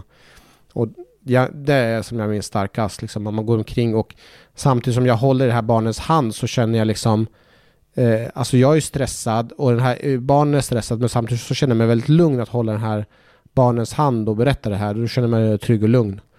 Eh, det var en väldigt stark, eh, stark stund, stark eh, ögonblick eh, från den här händelsen. Men vi jobbade liksom 16-17 timmar den där kvällen och vi fick ju så massor med nya uppdrag och det var bara liksom mata efter jobb efter jobb och så.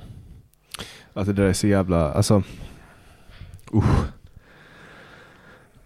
Alltså det där var ju ett, för alla i Sverige så var ju det där ett nationellt trauma. Ja. Och, men att ha varit där liksom och, och, och usch. Jag tror att eh, det, det, här låter konstigt, förutom att det var en väldigt fruktansvärd händelse så var det också lite grann av en vändpunkt skulle jag säga för svensk polis. Um, jag tror att allmänheten har tagit polisen för givet väldigt många situationer Um, man ställer väldigt mycket krav, man har väldigt mycket höga förväntningar men alltså eh, svensk polis kunde ändå leverera när det behövdes som mest. Och, och det som var grymmast med det här är att det handlade inte om, det handlade om eh, enskilda beslut från enskilda kollegor som bara i, i stundens hetta fattade ett beslut utifrån vad man är lärd liksom.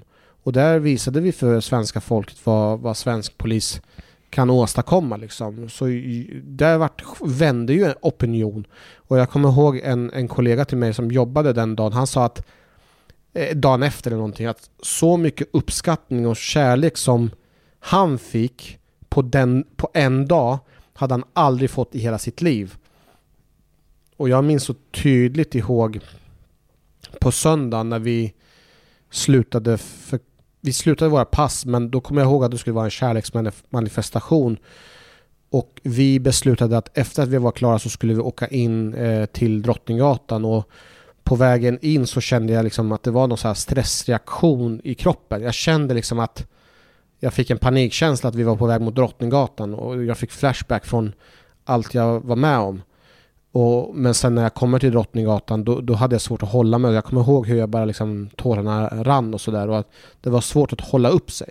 Men alltså så mycket uppskattning, eh, värme och kärlek som vi fick den dagen alltså. Det var helt otroligt. Och då kommer jag också ihåg det som så här, det blev en påminnelse kring varför jag hade valt det här fina yrket. Och då kändes det så här som att yes, vi kör, fan nu, nu tar vi nya tag och Eh, jag tyckte också det var en skön känsla att det kändes som att samhället på något sätt slöt ihop. Mm. Och sen eh. kom sommaren 2020 och Black Lives Matters. Ja, exakt. Och det var, det var, det var ju så sjukt, ja exakt. Och då var ju minnet kort liksom. Eh, för vissa utav våra, ja, för vissa medborgare i samhället. Var du ute och jobbade på någon av de manifestationerna? Um, nej, det gjorde jag inte. Jag var inte med och jobbade men däremot så skulle jag vara med och jag minns så tydligt att under den här tiden, eh, det var då jag höll på att skriva boken. Och samtidigt som jag skrev boken så tag, hade jag tagit paus från mitt var ordinarie tjänst och, var, och jobbade nu på Polismuseet. Men eh, i och med att jag har varit i offentlig, alltså jag har varit i offentligheten och jag har diskuterat väldigt mycket olika frågor så blev jag också tillfrågad om jag ville ställa upp vid en, eh, ett panelsamtal. För det var då eh, organisationen Black Lives Matter Sverige som hade ordnat en, skulle ordna ett samtal där man skulle bjuda in, eh, eh jag tror att det var jämställdhetsminister eller någonting Åsa Lind någonting. Kommer inte ihåg vad hon hette. Lindfors eller någonting. Och då blev jag också inbjuden för att prata och samtala. Men eh, eh, precis innan själva liksom det här samtalet skulle komma igång, vilket var på ett hemligt ställe också, man fick inte berätta vart det var. Då blev jag kanslad. Och då gick ju den här representanten för den här organisationen ut och liksom berättade om mig och var att jag hade fel värderingar och jag hade var en skam för Sverige och svensk polis att, man, att Polismyndigheten hade valt att skicka fram mig för att prata om de här frågorna.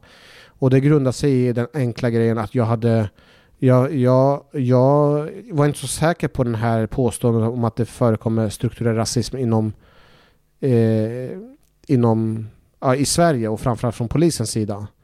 Eh, utan jag jag, frågasatte, jag frågasätter det påståendet och vill gärna ha mer evidens. Och det fanns an, ingen anledning för dem att kunna ha en person som samtalar kring de här frågorna i och med att jag inte erkänner. Så då vart jag ju cancellad. Mm. Och då vart det också ett drev, ett litet minidrev mot mig. Så det är min erfarenhet från Black Lives Matter. Mm. Men eh, när det kommer till polisyrke som, som helhet, eh, man jobbar väl ganska mycket om jag förstår det rätt. Alltså det blir flera timmar än vad som kanske är hälsosamt att jobba. Ja, alltså... På grund av personalbrist. Det, ju, det har ju nyligen kommit ut en rapport om just eh, situationen för poliser, framförallt de som jobbar i yttre tjänst i särskilt utsatta områden. Där det visar att det är väldigt, det är väldigt, väldigt dåliga, alltså det, det, det, det är inte särskilt bra. Alltså vi är generellt sett för få och man sliter på väldigt få personer. Och, och, förutom att man har dålig arbetsmiljö, dåliga tider, så får man jobba långa tider och man är också utsatt för en, liksom en ständig liksom hot och press. Och att som polis så måste du kunna differentiera me mellan en verklig situation där du är utsatt för att du, du, är utsatt för hot, men sekunden senare så ska du också leverera förstklassig service till en allmänhet. Och forskningen visar att det är, är tufft situation för landets poliser. Det behövs flera, eller?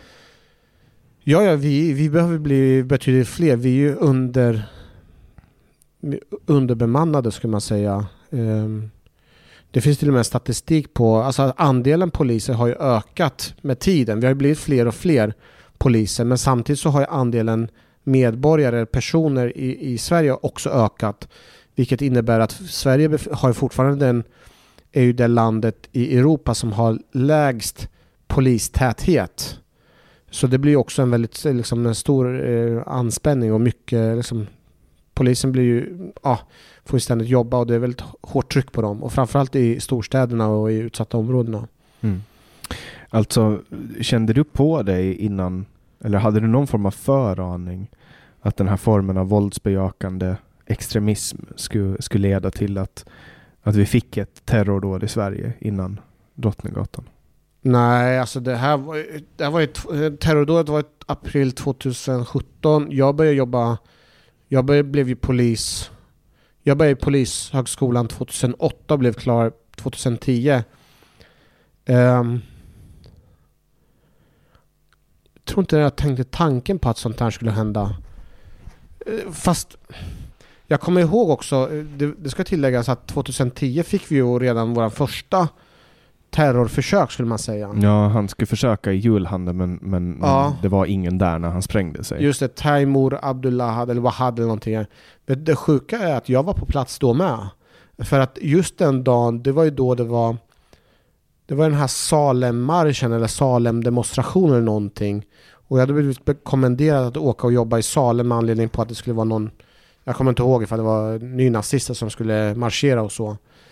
Så jag var ju jobba där när den här explosionen skedde på Drottninggatan och då fick vi åka dit och hjälpa till och eh, knacka dörr och hålla förhör.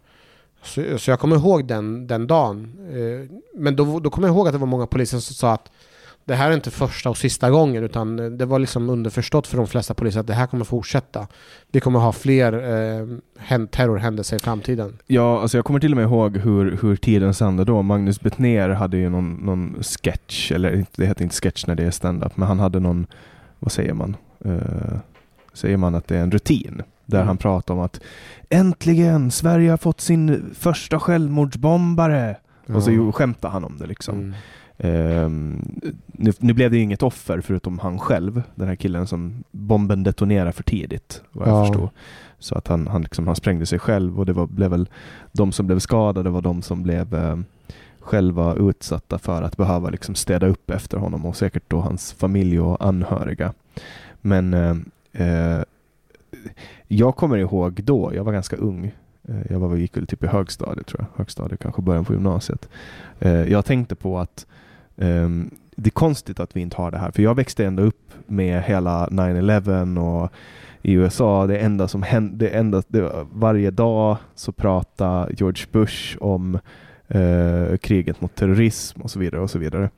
Uh, så att när jag växte upp så var det här väldigt ständigt närvarande mm. och man tänkte liksom kanske inte riktigt på om det kommer att komma hit, men nu är det ju nu är det ju väldigt aktuellt alltså med med våldsbejakande extremism. Mm. Och du kommer från en miljö, du skriver en ganska stor del av boken handlar om det. Du hoppar mellan samtida anekdoter från polisarbetet och din uppväxt.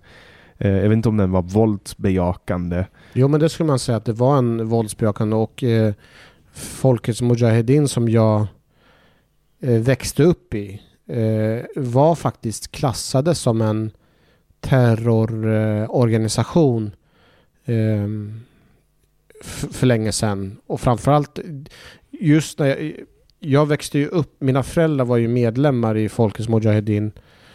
Ehm, så jag har ju växt upp tillsammans med Folkets Mujahedin i, i Irak och vi skickades iväg som barn till olika länder och jag och tillsammans med min bror vi fick ju komma till Sverige och jag växte upp här men hela tiden var Folkets Mujahedin ständigt närvarande i våra liv och när jag var 19 år då blev jag ju headhuntad eh, och eh, då bestämde jag mig för att jag skulle lämna mitt liv här i Sverige för att ansluta till Folkets Mujahedin. Eh, och när jag valde att ans när jag var på väg att ansluta just då så blev de klassade som en terrororganisation. Um, Så nu, jag har ju en valp som la upp en bild på Twitter också. Ja. Hon eh, kissa. Och bajsa. Och bajsa. Eh, så vi fick ta en, en liten paus och då fick du också gå och kissa. Eller ja. kanske du bajsade, jag vet inte. Nej, jag bara kissa. Okay, bara Men jag kissade inte här, jag gick på toaletten och kissade. Ja, inte, inte på golvet? Okej, okay, bra. Då var det inte ditt kiss på tidningen där borta.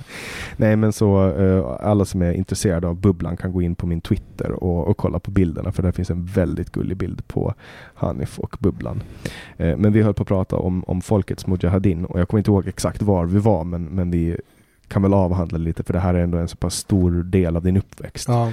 Eh, folkets Mujahedin, det är en socialistisk militant rörelse. Ja, de är både... Den är islamistisk men också socialistisk. Jag tror den är marxistisk eller någonting. De är en bla blandning mellan islam och marxism. Och eh, extremism? Eh, det blir ju extremism på så sätt, eller det blir ju liksom våldsbejakande i och med att medlemmarna eh, i organisationen blev förföljda, de fick inte vara politiskt aktiva, de blev eh, fängslade, torterade och mördade. Så att eh, mina föräldrar som var med i Folkets Mujahedin var tvungna att fly från Iran och vi växte upp eh, vid grannlandet Irak där, vi, där de startade en militärgren som skulle liksom, som en rebellrörelse, som skulle in och eh, med kriga. Eh, så på så sätt så blir det ju en våldsbejakande organisation. Um, och du blev liksom groomad in i det här utan att riktigt förstå det? Först så hade jag växt upp inom, jag, jag växte ju upp i, i den här organisationen innan, eh, för att mina föräldrar var medlemmar. Men i samband med eh, Gulfkriget 90-91 när USA invaderade, invaderade Kuwait och så småningom Irak. Då skickades vi alla barn utomlands eh, med motivering att vi skulle inte vara någonstans där det var krig. Eh, så jag och min bror kom till Sverige. Vi fick så småningom komma till en svensk fosterfamilj där jag växte upp eh, i Norrköping. Men när jag var 18-19 år då rekryterades jag tillbaka tillsammans med hundratals, eller ja, ja, ungefär hundratals andra ungdomar att rekryteras in till organisationen. Så det här var år, eh, år 2000. Var det här någon form av, av överlagd tanke? Att de planerar att de ja. skickar ut er till länder, ni får bra utbildning och sen kommer ni tillbaks och så ger ni dem intellektuellt kapital? Ja, eh, det, det var, allting var genomtänkt. Kanske inte att de såg någon form av så intellektuellt kapital, men de hade en idé om att om, om vi skickar iväg dem utomlands så slipper de vara en belastning för, eh, för organisationen. Men vi ska se till att de inte ska rota sig. Vi ska se till att inte de känner sig att de är trygga eller att de, ah, att de är liksom tillhör ett annat land utan vi ska se till att de är labila och instabila och så småningom kommer de att välja att åka tillbaka till, eh, till eh, Folkets Mujahedin. Och eh, den tydligaste exemplet är ju bland annat eh, Hanif Bali, hur han har ju själv berättat i programmet Min sanning hur han blev ju flyttad från en, en familj där han växte upp och, eh, och trivdes med en svensk familj i, på Gotland till att han fick bo i andra familjer. Och så småningom fick han bo på ett ungdomsboende och sådär. För att eh, Folkets Mujahedin var på socialtjänsten. Och på så sätt så opererade de, jobbade de så att ingen skulle känna sig trygg. Och de låtsades vara föräldrar och släktingar och sånt? Ja. Eh, och, och fick en omplacerade? Ja, och de refererade till alla möjliga olika grejer till att det är inte rätt religion och behöver känna, ha en bra religion och så här. Så att, eh, på så sätt så blev eh, så var det många som mådde väldigt dåligt och jag fick ju egentligen en väldigt bra uppväxt för jag fick ju eh, bo, jag fick växa upp i en svensk familj men ändå så hade jag ju ändå någon form av identitetskris när jag var eh, 18-19 år och jag bestämde mig för att ansluta till Folkets Mujahedin. Och eh, under den här processen så blev ju liksom, det var inte så att jag bestämde mig över en dag utan det var en process som pågick över ett år där jag sakta, sakta kom in i rörelsen och jag fick lära mig så mycket mer, jag fick undervisning. Eh, och under den här tiden så blev jag mer och mer så här intresserad av organisationen och till slut så bestämde jag mig. Och bara en liten intressant detalj var ju att 11 september skedde ju 2001. Ett. Hösten där, eh, 11 september. Och då hade vi precis varit på en demonstration i Belgien och jag kommer ihåg när vi, sit, när vi sitter i bilen och på väg tillbaka till Paris där jag bodde då, där det var deras huvud, huvudbas. Då berättade de på radion att det här attacken mot World Trade Center hade skett. Och jag minns eh, instinktivt hur glad jag blev över den här terrorattacken. Eh, och hur vi firade den eh, i bussen men även så småningom när vi kom till till, eh, till Paris. Och vi, eh, vi fortsatte att följa den här utvecklingen i USA med glädje att eh, äntligen så blev USA själva attackerade av terrorister. Det tyder ju på en, en oerhörd indoktrinering. Ja. Alltså från, från det västerländska sättet att se det. För att det här är ju mer känt som ett, ett trauma för alla västerlänningar som såg liksom att oj shit, nu är den den fria världen är hotad. Liksom. Att, att man, man, behöver vända en, en, person som ändå har växt upp i, i Sverige, man behöver vända den ganska långt för att, för, för att känna de känslorna, antar jag. Ja, och det, jag kan ju nu, nu när jag är liksom lite äldre, kan jag bli förvånad över den här glädjen, men det var så jag växte upp. Och vi växte upp med ett hat och förakt mot eh, USA. Och det var en... Häng, häng kvar. Mm. Alltså jag växte upp med en hat och förakt mot eh, USA så det här var ju bara Det var ju helt fantastiskt att, eh, att någon lyckades ge igen på, på USA Men absolut, ja, vi var nog präglade av eh, vi var präglade av, eh, av det här kriget och kampen mot, eh, mot västvärlden och så. Även om det primära för oss var ju att vi skulle kriga mot iranska regeringen. Vad fan satt i halsen? Mm. Jag skrev upp eh, tidpunkten här så jag... Ja, du gör det. det är bra. Ja. Spelar den in där eller överförs det eller vart? Den spelar in det lokalt och så för jag in det i Mm. datorn sen. Jag tror de hade sånt också, Bali och de. Något sånt liknande. Mm, det är en Zoom H6 så du kan koppla i, i fyra mikrofoner sen kan du lägga in en tillsatt som du vill Ja, skitbra. till. Så att den här är bästa, bästa portabla enheten som finns. Mm. Men, men det stämmer, det var ju, vi var ju radikaliserade kan man säga och eh, jag hade ju väldigt mycket minnen från när jag växte upp i Irak där jag Jag kopplade väldigt mycket till min uppväxt och att vi, våran skola stängde igen och att vi fick skickas iväg utomlands Jag kopplade till USA och framförallt hur, de gick till angrepp mot Irak och hur hur jag växte upp med att eh, flygserierna gick igång och att det var fly, eh, amerikanska bombplan. Så... Um, Såg du och hörde krig eller var det bara distant? Alltså... Visst. På så sätt, vi hörde ju liksom flygsirenerna och paniken att vi fick gå och gömma oss.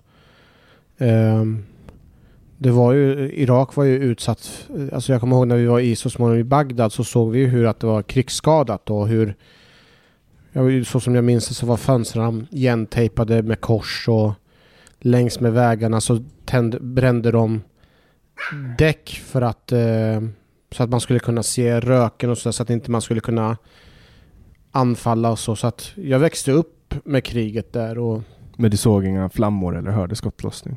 Nej, inte, inte vad jag minns. Eh, Men jag har också hört att eh, jag vet inte hur, om det stämmer, men att vid ett tillfälle så skulle den här bussen som vi åker för att lämna Irak, att när vi åker så, så har ju andra barn hört hur, hur det har smält igen, alltså bakom bussen. Jag vet inte ifall det stämmer, jag har inget minne av det och så. mm, På så sätt. Så det är mer liksom en allmän eh, stämning snarare än att man ser döda kroppar och så. Eh, Men jag tror det här hatet mot USA var väl en motivering och man fick ju liksom göra det begripligt genom att säga att USA är de onda och så. Eh, Så det, det, det växte jag upp med liksom, även i Sverige och så. Finns det, finns det kvar spår av det idag? Eller har du lyckats liksom radera ur? Hos mig? Ja. Ehm, nej, alltså jag känner inget hat mot USA så. Däremot så kan jag... Jag, jag fattar ju själv att jag har en pragmatisk förhållningssätt till västvärlden utifrån hur, eh, hur västvärlden är. Men jag vet ju också liksom hur... Eh, alltså om, om man tänker sig liksom kriget i Irak. Vad USA åstadkommit eh, efter eh, 11 september och hur eh, med, med vilken motivering man valde att gå in i Irak och hur många oskyldiga människor som blev drabbade så kan jag också tycka att det är fruktansvärt alltså, det som har hänt. Men jag går, omkring, jag går inte omkring och känner en, ett hat. Jag känner inte hat mot någon särskilt. Jag, det största hatet som jag känner, väl, eller det största förakten, det är väl kanske mot iranska regeringen och framförallt deras eh, hur de behandlar människor och hur de behandlar kvinnor och så. Men jag har nog en, en inte lika radikal syn på, på USA. Det, jag, är- jag är lite mer pragmatiskt lagd idag skulle jag säga. Hur, hur, hur tog du dig ur det här sen? För jag antar att du fick, alltså så här, jag har gjort eh, samtal med Peter Genbeck som var pastor i Knutby, Philadelphia, församlingen som blev en sekt och eh, inför det samtalet, jag brukar inte researcha så mycket just för att jag vill ha ett ganska genuint samtal, men jag läste väldigt många böcker inför det för att jag blev väldigt fast, jag fastnade väldigt mycket i det här. Och i den sektmentaliteten så, så, så återkom alltid det här med eh, gemenskapen, rädd för att bli utstött, man kände sig speciell, man kände sig utvald. Och i din bok så uppfattar jag mycket sådana element. Ja. Hur, hur lyckades du bryta det? Uh, det, det stämmer det du säger. Det är framförallt en stark gemenskap och en meningsfullhet och en känsla av att jag tillhör någonting. Ehm, men i det också fanns det också att jag själv befann mig, jag hade en egen svacka, jag mådde ju dåligt och jag ville hitta någonting annat. Samtidigt som jag kände en gemenskap och en samhörighet och tillhörighet med Folkets Mujahedin så brukar jag också säga att jag var otroligt försvenskad. Jag var så pass försvenskad så jag kunde ju inte ens persiska språket när jag valde att ansluta. Jag kunde, jag kunde, efter ett tag så började jag lära mig det, eh, vad heter det, persiska språket men jag var ju alldeles för svensk. Jag gick ju under namnet den svenska Hanif. Och jag tror att ju mer tid jag spenderar med, med Folkets Mujahedin desto mer tvivlar jag på, på, på massor med grejer. Jag tvivlade på deras syn på jämställdhet. Jag, jag tvivlade på synen på manligt och kvinnligt. Jag, eh, hela idén med att man ska kriga för att det skulle bli demokrati i Iran hade jag så svårt att kunna identifiera mig med för jag hade ingen som helst minne av Iran. Jag uppfattade mig mer som att jag var mer svensk än iranier. Och så därför så kände jag liksom att hela den här idén att jag skulle ansluta för att befria Iran, för mig var det en sekundär grej. Alltså för mig var det, det, det, det primära var ju gemenskapen. Och, och att äh, kriga för demokrati i Iran, det var sekundärt. Jag hade egentligen inget intresse. Men den största grejen som jag ändå bestämde mig för mig själv var att uh, jag, jag bestämde mig själv att jag, jag skulle ansluta under förutsättningen att jag hade koll på Mujahedins ideologi. Jag sa så här, jag ska inte köpa grisen i säcken utan jag ska ge mig in i det här men när jag känner att jag har tillräcklig koll på Mujahedins ideologi så jag, det överensstämmer med vad, vad jag tycker är värdefullt då skulle jag ge mig in i det här. Men ju mer jag var med i Mujahedin och frågade om de här specifika frågorna så märkte jag att det fanns för det första inget svar. Sen så började jag fundera och reflektera över olika skeende, olika händelser eh, och som Mujahedin har varit med om. Bland annat det här beslutet att de bestämde sig att de skulle eh, lämna Iran för att vad heter för att kriga från Irak och att de hade väldigt nära samarbete med, Sauda, eh, med Saddam Hussein. Jag reflekterar över vem Saddam Hussein var som en ledare och för mig så framstod han en ledare som överensstämde väldigt mycket med Ayatollah Khomeini. Och jag tyckte det var så konstigt att man hade en, liksom man ville kriga mot någon som var en tyrann, en diktator. Men samtidigt så hade man ett väldigt nära samarbete med en annan som var, hade liknande drag. Och det kunde inte jag riktigt förstå. Jag fick inte ihop logiken där. Um, sen så var det även generella plan när jag såg på video kring hur de, hur de liksom agerade, liksom hur deras militärer var och hur de agerade så såg jag att det var väldigt, det såg väldigt amatöraktigt ut. Och eh, tidigare historia kring hur de hade gått ut i krig och hur vid ett specifikt krig som kallas för evigt ljus eller Frågor Javidan, då hade de förlorat en stora del av deras eh, arméer baserat på ett beslut från deras ledare att de skulle gå in och kriga och att de hade blivit slaktade. Alltså det var ur vissa aspekter så var det så otroligt amatöraktigt gjort. Så att det var, ja, det blev mer och mer tydligt för mig att det här, det här skulle inte hålla i längden. Jag skulle bli uttråkad. Så att um, jag, jag, jag, jag, sa till dem så här att jag kommer ihåg jag var i, i, i Bagdad och var, hade precis träffat min mamma. De hade jobbat jättelänge på att jag skulle övertalas att stanna. Och då sa jag till henne så här att jag ska ansluta till Folkens Mujahedin men först så måste jag åka hem och ta farväl av mina svenska föräldrar som hade ställt upp för mig. Och även min bror måste jag prata med honom. Jag kan inte lämna min bror i Sverige utan säga hej då. Och då sa min mamma, men åk hem till Sverige och ta farväl av dina svenska föräldrar. Men din bror, honom ska du med dig nästa gång vi ses. Eh, och med det löftet så valde jag att åka tillbaka till Sverige. Och när jag kom till Sverige så, så ändrades min inställning till Sverige. Det, min, eh, min inställning innan det, det var att Sverige är ett rasistiskt land. Sverige är ett land som egentligen inte vill ha mig för att jag jag skyllde egentligen alla mina misslyckanden på samhället och jag skyllde liksom så att Sverige är ett rasistiskt samhälle. De vill inte ha mig här. Jag har ingen plats här. Jag får inte ens ett jobb. Um, till att när jag kom tillbaka nu så började jag känna att fan jag trivdes ändå väldigt bra i Sverige och att allting var inte perfekt men jag hade mina vänner. Eh, det var saker och ting fungerade väldigt bra i Sverige och jag uppskattar den här friheten att få tycka och tänka som man vill och friheten att göra vad jag vill och friheten att liksom ja, men leva mitt liv precis som jag ville göra. Och um, någonstans under den här processen så, så började jag liksom reflektera över vad jag ville göra med mitt liv. Jag, jag, jag började liksom... Jag hamnade i så här existentiella frågor. Vem är jag? Vad är meningen med mitt liv? Vad vill jag åstadkomma? Och det var liksom som att jag fick gå en så här crash course i, i att komma fram till de här svaren för att kunna sen gå vidare. Och jag kom fram till att det finns egentligen ingen mening med livet utan meningen med livet är vad du själv gör av det. Jag kom väldigt snabbt fram till att det jag vill åstadkomma av mitt liv det är att skapa, vara med om så mycket händelser. Jag vill vara med, bli rik på erfarenhet. Jag vill vara rik på massor med... I slutändan när jag dör så vill jag kunna titta tillbaka och säga att jag har varit med om så mycket grejer. Och det bestämde jag att det är meningen med mitt liv och då bestämde jag mig för att göra comeback i svenska samhället och jag påbörjade projekt svensk. Jag skulle bli mer svensk än svenskarna. Eh, och, då, och då bestämde jag mig att jag skulle anstränga mig och inte skylla mina problem på, på samhället utan jag har ett ansvar för mig själv.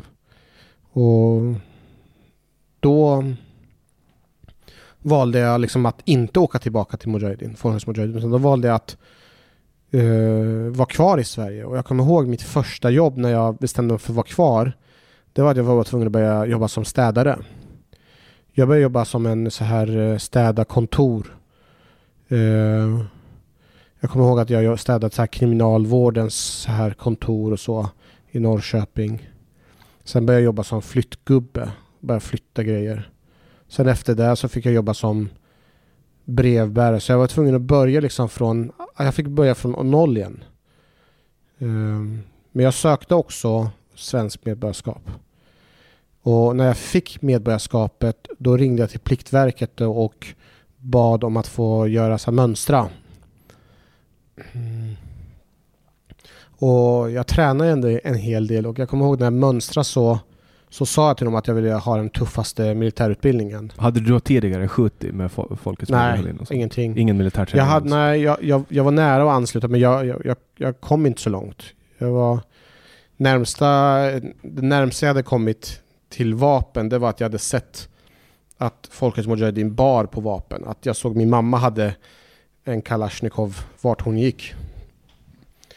Ehm, jag hade aldrig liksom skjutit förut eller någonting.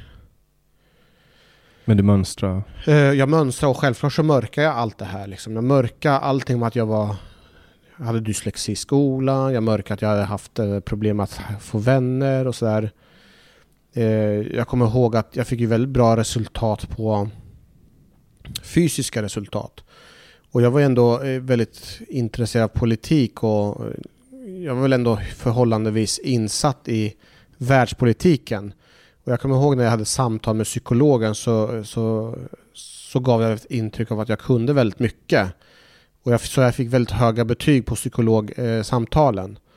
Eh, eh, psykologen till och med försökte övertala mig och säga att jag kommer bli uttråkad för jag har ett, jag har ett helt annat intresse. Jag kommer bli uttråkad att vara, göra militärtjänst. Men jag stod på mig och sa att jag ska göra det ändå. Så då fick jag eh, plats som amfibieplutonbefäl och då skulle jag få börja tjänstgöra på Vaxholm.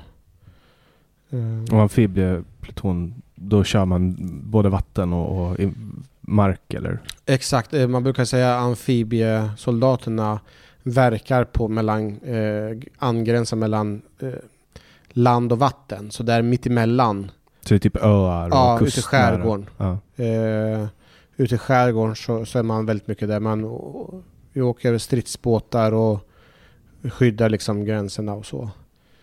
Och um, Kustjägarkompaniet tillhör ju också inom samma, det tillhör marinen och det tillhör liksom elitförbandet. Um, det var ju delvis otroligt tråkigt att göra militärtjänst men det fanns sina Alltså jag är så jäkla tacksam och glad över att jag har gjort vissa grejer som jag har gjort för jag man fick ju göra så här överlevnadsutbildning. Vi gjorde så här baskemarschen för att få grön basker. Och vad var det då? Typ marschera 15 kilometer med, på någon viss tid eller? Eh, baskermarschen innebär att du är ute, jag tror det är fem dygn.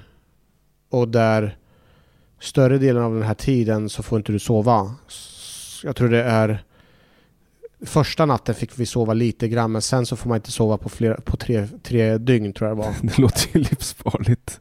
Ja, alltså det låter sjukt. Eh, ja. Och förutom det så fick man marschera typ minst 100 kilometer.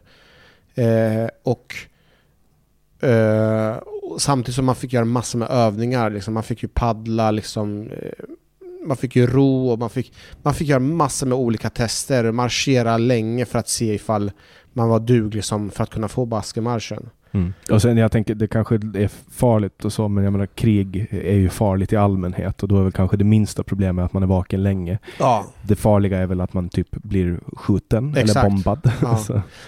och jag ska berätta en sak till som jag har nytta än idag. Det är att eh, om man är utbränd, jag tror det är många som har sömnsvårigheter. Eh, men än idag så kan jag ibland ha sömnsvårigheter. Men jag vet att det gör ingenting att jag har sömnsvårigheter. Jag vet att det gör ingenting om det går en dag eller två dagar och där jag inte får någon sömn. För jag har ju tidigare verkat flera dygn utan att få sova och jag vet att min kropp klarar av eh, så mycket mer. Och jag är övertygad, man vet så mycket så att man blir inte orolig på samma sätt. Så jag fick ju lära mig liksom hur fantastisk människokroppen är och hur mycket kapacitet jag har som, som människa. Eh, och när jag hade gjort klart den här eh, tjänstgöringen då insåg jag att om jag har gjort den här delen då kan jag göra egentligen vad som helst. Jag kommer klara av vad som helst för att det här var den tuffaste grejen. Eh, att göra den här eh, eh att vara i, i, göra lumpen och så. Så efter det sökte jag till polisut, Polishögskolan. Du jobbar inte i militären? Utan du... Nej. Jag, jag gjorde mina 15 år och sen så bestämde jag mig för att jag skulle resa jorden runt. Eller jag åkte till Australien och Nya Zeeland och bara reste. Mm, om du tar andra vägen hem då har du ju bokstavligt talat rest jorden runt. Ja, exakt. Ja, ja. ja. Nej men äh, jätteroligt att du hakar på. Äh, äntligen fick vi till det här. Håller på sedan april tror jag. Äh, så jättestort tack Hanif. Tack så mycket. Och till alla er som har lyssnat så vill jag tacka er för att ni återkommer vecka efter vecka, för att ni tipsar och för att ni delar den här podden till era nära och kära. Om det är så att du vill stödja den här podden så kan du göra det genom att gå in på bulletin.nu och bli pluskund. Då får du ta del av den här podden och några andra poddar också en vecka före alla andra. Med det sagt önskar jag er alla en jättefin dag eller kväll var du än lyssnar. Du har lyssnat på podcasten Samtal. Jag heter Jannik Svensson.